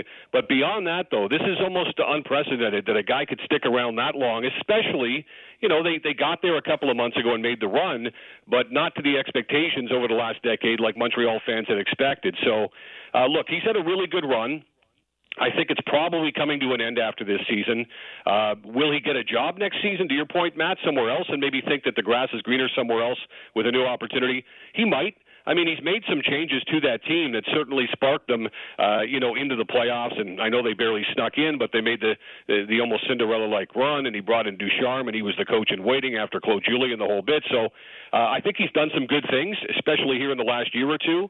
Uh, but for the most part, he's had 10 years. So if he finds himself unfortunately unemployed at the end of this season, whether it's of his choosing or the team's doing, uh, I think he's had 10 years, and that's probably as much as you can expect in this day and age. Um, Scott, what what are the expectations for the Seattle Kraken? Because the Vegas Golden Knights obviously broke the mold for expansion teams. Like, what is the reasonable expectation for the Seattle Kraken, who have their home opener tonight against the Canucks? Well, George, I can't wait to see the arena first and foremost, right? I know Coldplay was in there at the Climate Pledge Arena last night. Apparently, it's state of the art. I guess they've got a horticulturalist inside the arena because they've got grass growing inside. It's really environmentally friendly. Uh, anyway, having said that, for the team on the ice, uh, Seattle is off, yeah, to a middling start at best. Uh, I think that we knew this team was going to be offensively challenged a lot of nights, and I think that that's what we've seen so far. I think that we know that they've got to depend on their goaltending, namely uh, Philipp Grubauer to be somewhat close to what he was last season with the Avalanche, for them to be uh, in the mix there in the Pacific Division. I mean, we, we haven't lost sight of the fact that we think Edmonton and Vegas, or Vegas and Edmonton, are the class of that division. I've always thought that the race is on for third because I thought you could throw a Vancouver, a Los Angeles, a, a Calgary, uh, even a Seattle uh, into the mix, and now you've got San Jose off to this remarkable start at 4 0 after the win in Toronto last night. I think the race is on for that third spot because I think the West is only giving three playoff positions to the Pacific to begin with. Can Seattle hang in the race? I think they can. Uh, again, now they're going to get home for a couple of games at least. They, they're going to have that give them a bit of an initial push. I think deep down, though, game in and game out, we always expect that this team is going to have a, a hard time generating offense, and they're going to have to win a whole bunch of 2 1, 3 2 hockey games the rest of the way. I think they're going to be more than competitive, uh, but I think it would have been foolhardy for anybody to think, hey, this is going to be Vegas. All of a sudden, they're in the playoffs and they're making a run. Heck, they might even get to the Stanley Cup final. I think we all realize that that was a once in a lifetime thing that happened out there in Sin City. So, as it pertains to Seattle, there's also an adjustment period here for these guys in coming together and being a part of this because, you know, the last season and a half has been really strange, right? The players, so I think consistency on rosters has been really important because of all the issues that we've had to deal with with COVID and and all the and everything that goes with it. So, can we really make an assessment on Seattle? Uh, maybe maybe we need like 30 games for for us to really have an idea of what they actually are. Well, that's a good point, Matt. I think in this day and age, guys, I think I think people push the panic button way too soon anyway. And and we were talking about this on our program, Gord Stellick and I, earlier this week. I mean, if you get to February and you lose five in a row like Montreal has, maybe it doesn't get as much play. I know it's Montreal; it would get some play, but not to this extent. But when you're the only team in the league that doesn't even have a single point, it gets you know magnified tenfold. And you're right, Matt. I mean, you know, give it 20, 30 games, find out what you've got you know, take some inventory on your team. If you have to make some adjustments along the way, whether it be for the short term gain or, or for the long term, then Ron Francis is going to try to go out and do that. I mean, last night the Leafs lose a hockey game and somebody throws a sweater on the ice. Like, are you kidding me? Five games into an NHL season, uh, obviously not thinking too highly uh, of that sweater itself. But that, that's kind of the day and age we live in. That if you don't play well out of the gate, and, and, and let's let's face it, the old adage is you can't win the Stanley Cup in October, but you sure as heck can lose it. I'm, I'm not saying that we shouldn't make a lot of Edmonton's win over Vegas last night because that was huge, guys. That gives them an eight point bulge on the team that they think that they're going to have to hold off to win the division title. That was a huge victory for Edmonton. That being said, we're still just what a week and a half into the NHL campaign here, and there's a long, long way to go. So to your point, Matt, yeah, let's wait 20, 30 games, and we'll get a, a real good, clear indication as to where the Kraken are at. But on paper, when we saw this team be selected and all the moves that Ron Francis has made or did not make, I think we knew that this team was going to be challenged offensively. Scott, before I let you go, uh, this one's for Maple Leaf fans. I'm going to give you an over under total right now on Zach Hyman goals for the rest of the season, what you've seen already. 34 and a half goals if I gave you an over under. Which way you leaning this morning? Oh boy, yeah, that's that's a good question. I that's that seems to be right around the mark. I think he's getting 30. Uh, I'm going to go with the under. Uh, I'll say he's getting 30. Uh, and again, you know, some nights he'll be with McDavid. Uh, some nights he won't, but that doesn't matter. Edmonton's so deep up front now that you can play a Zack Kassian on the third line, which is where he's supposed to be playing anyway. Uh, before, when they didn't have the depth, especially on the wings, uh, now that they brought Hyman in, and now that they've got Yamamoto starting to emerge, now you've got some more depth up there in your top six where you can slot a Kassian back down into that third line role. And, and he's off to a great start, got the game winning goal again last night for the Oilers. Uh, so I think, look, I mean, Hyman's obviously a guy can play up and down in your top three lines, but mainly will be first or second line duty for him. And because of the guys he'll be playing with, we've seen it already. He's starting to reap the benefits here. He's on an offensive tear here to start the season. So I'm going to go under 34 and a half, George, but I, I, I think he's, he's going to be pretty close to that number. Ooh, Scott Laughlin, host of the NHL Morning Skate on Sirius XM NHL Radio. Scott, great stuff. Thanks for this. Anytime, guys. Thanks. Matt, over under 34 and a half goals for Zach Hyman this season. I think it's under, and it's only because he has a history you, of getting hurt. No, well, no, it's just I, he has a history of getting hurt, so I just don't I don't see him playing enough games to get to that number. But his goals per game over the course of 82 will be over 34 and a half. Mm, okay, I like it. Uh, would you think that would make Leaf fans angry if he scored like 40 this season and played the entire year?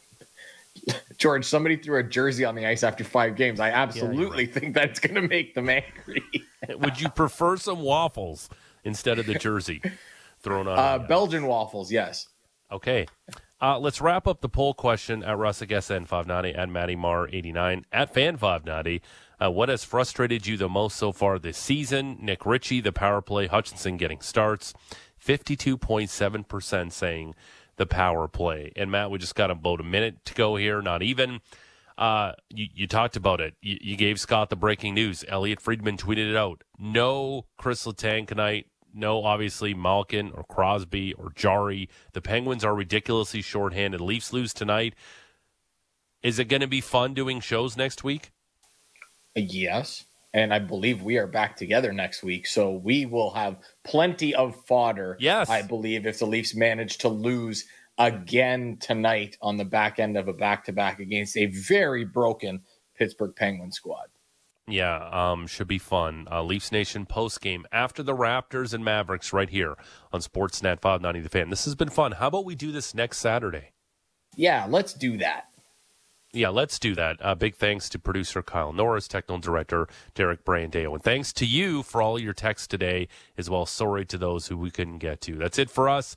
We'll talk to you next Saturday. I'll be back tomorrow for some Inside the Lines. Talk to you then. Bye.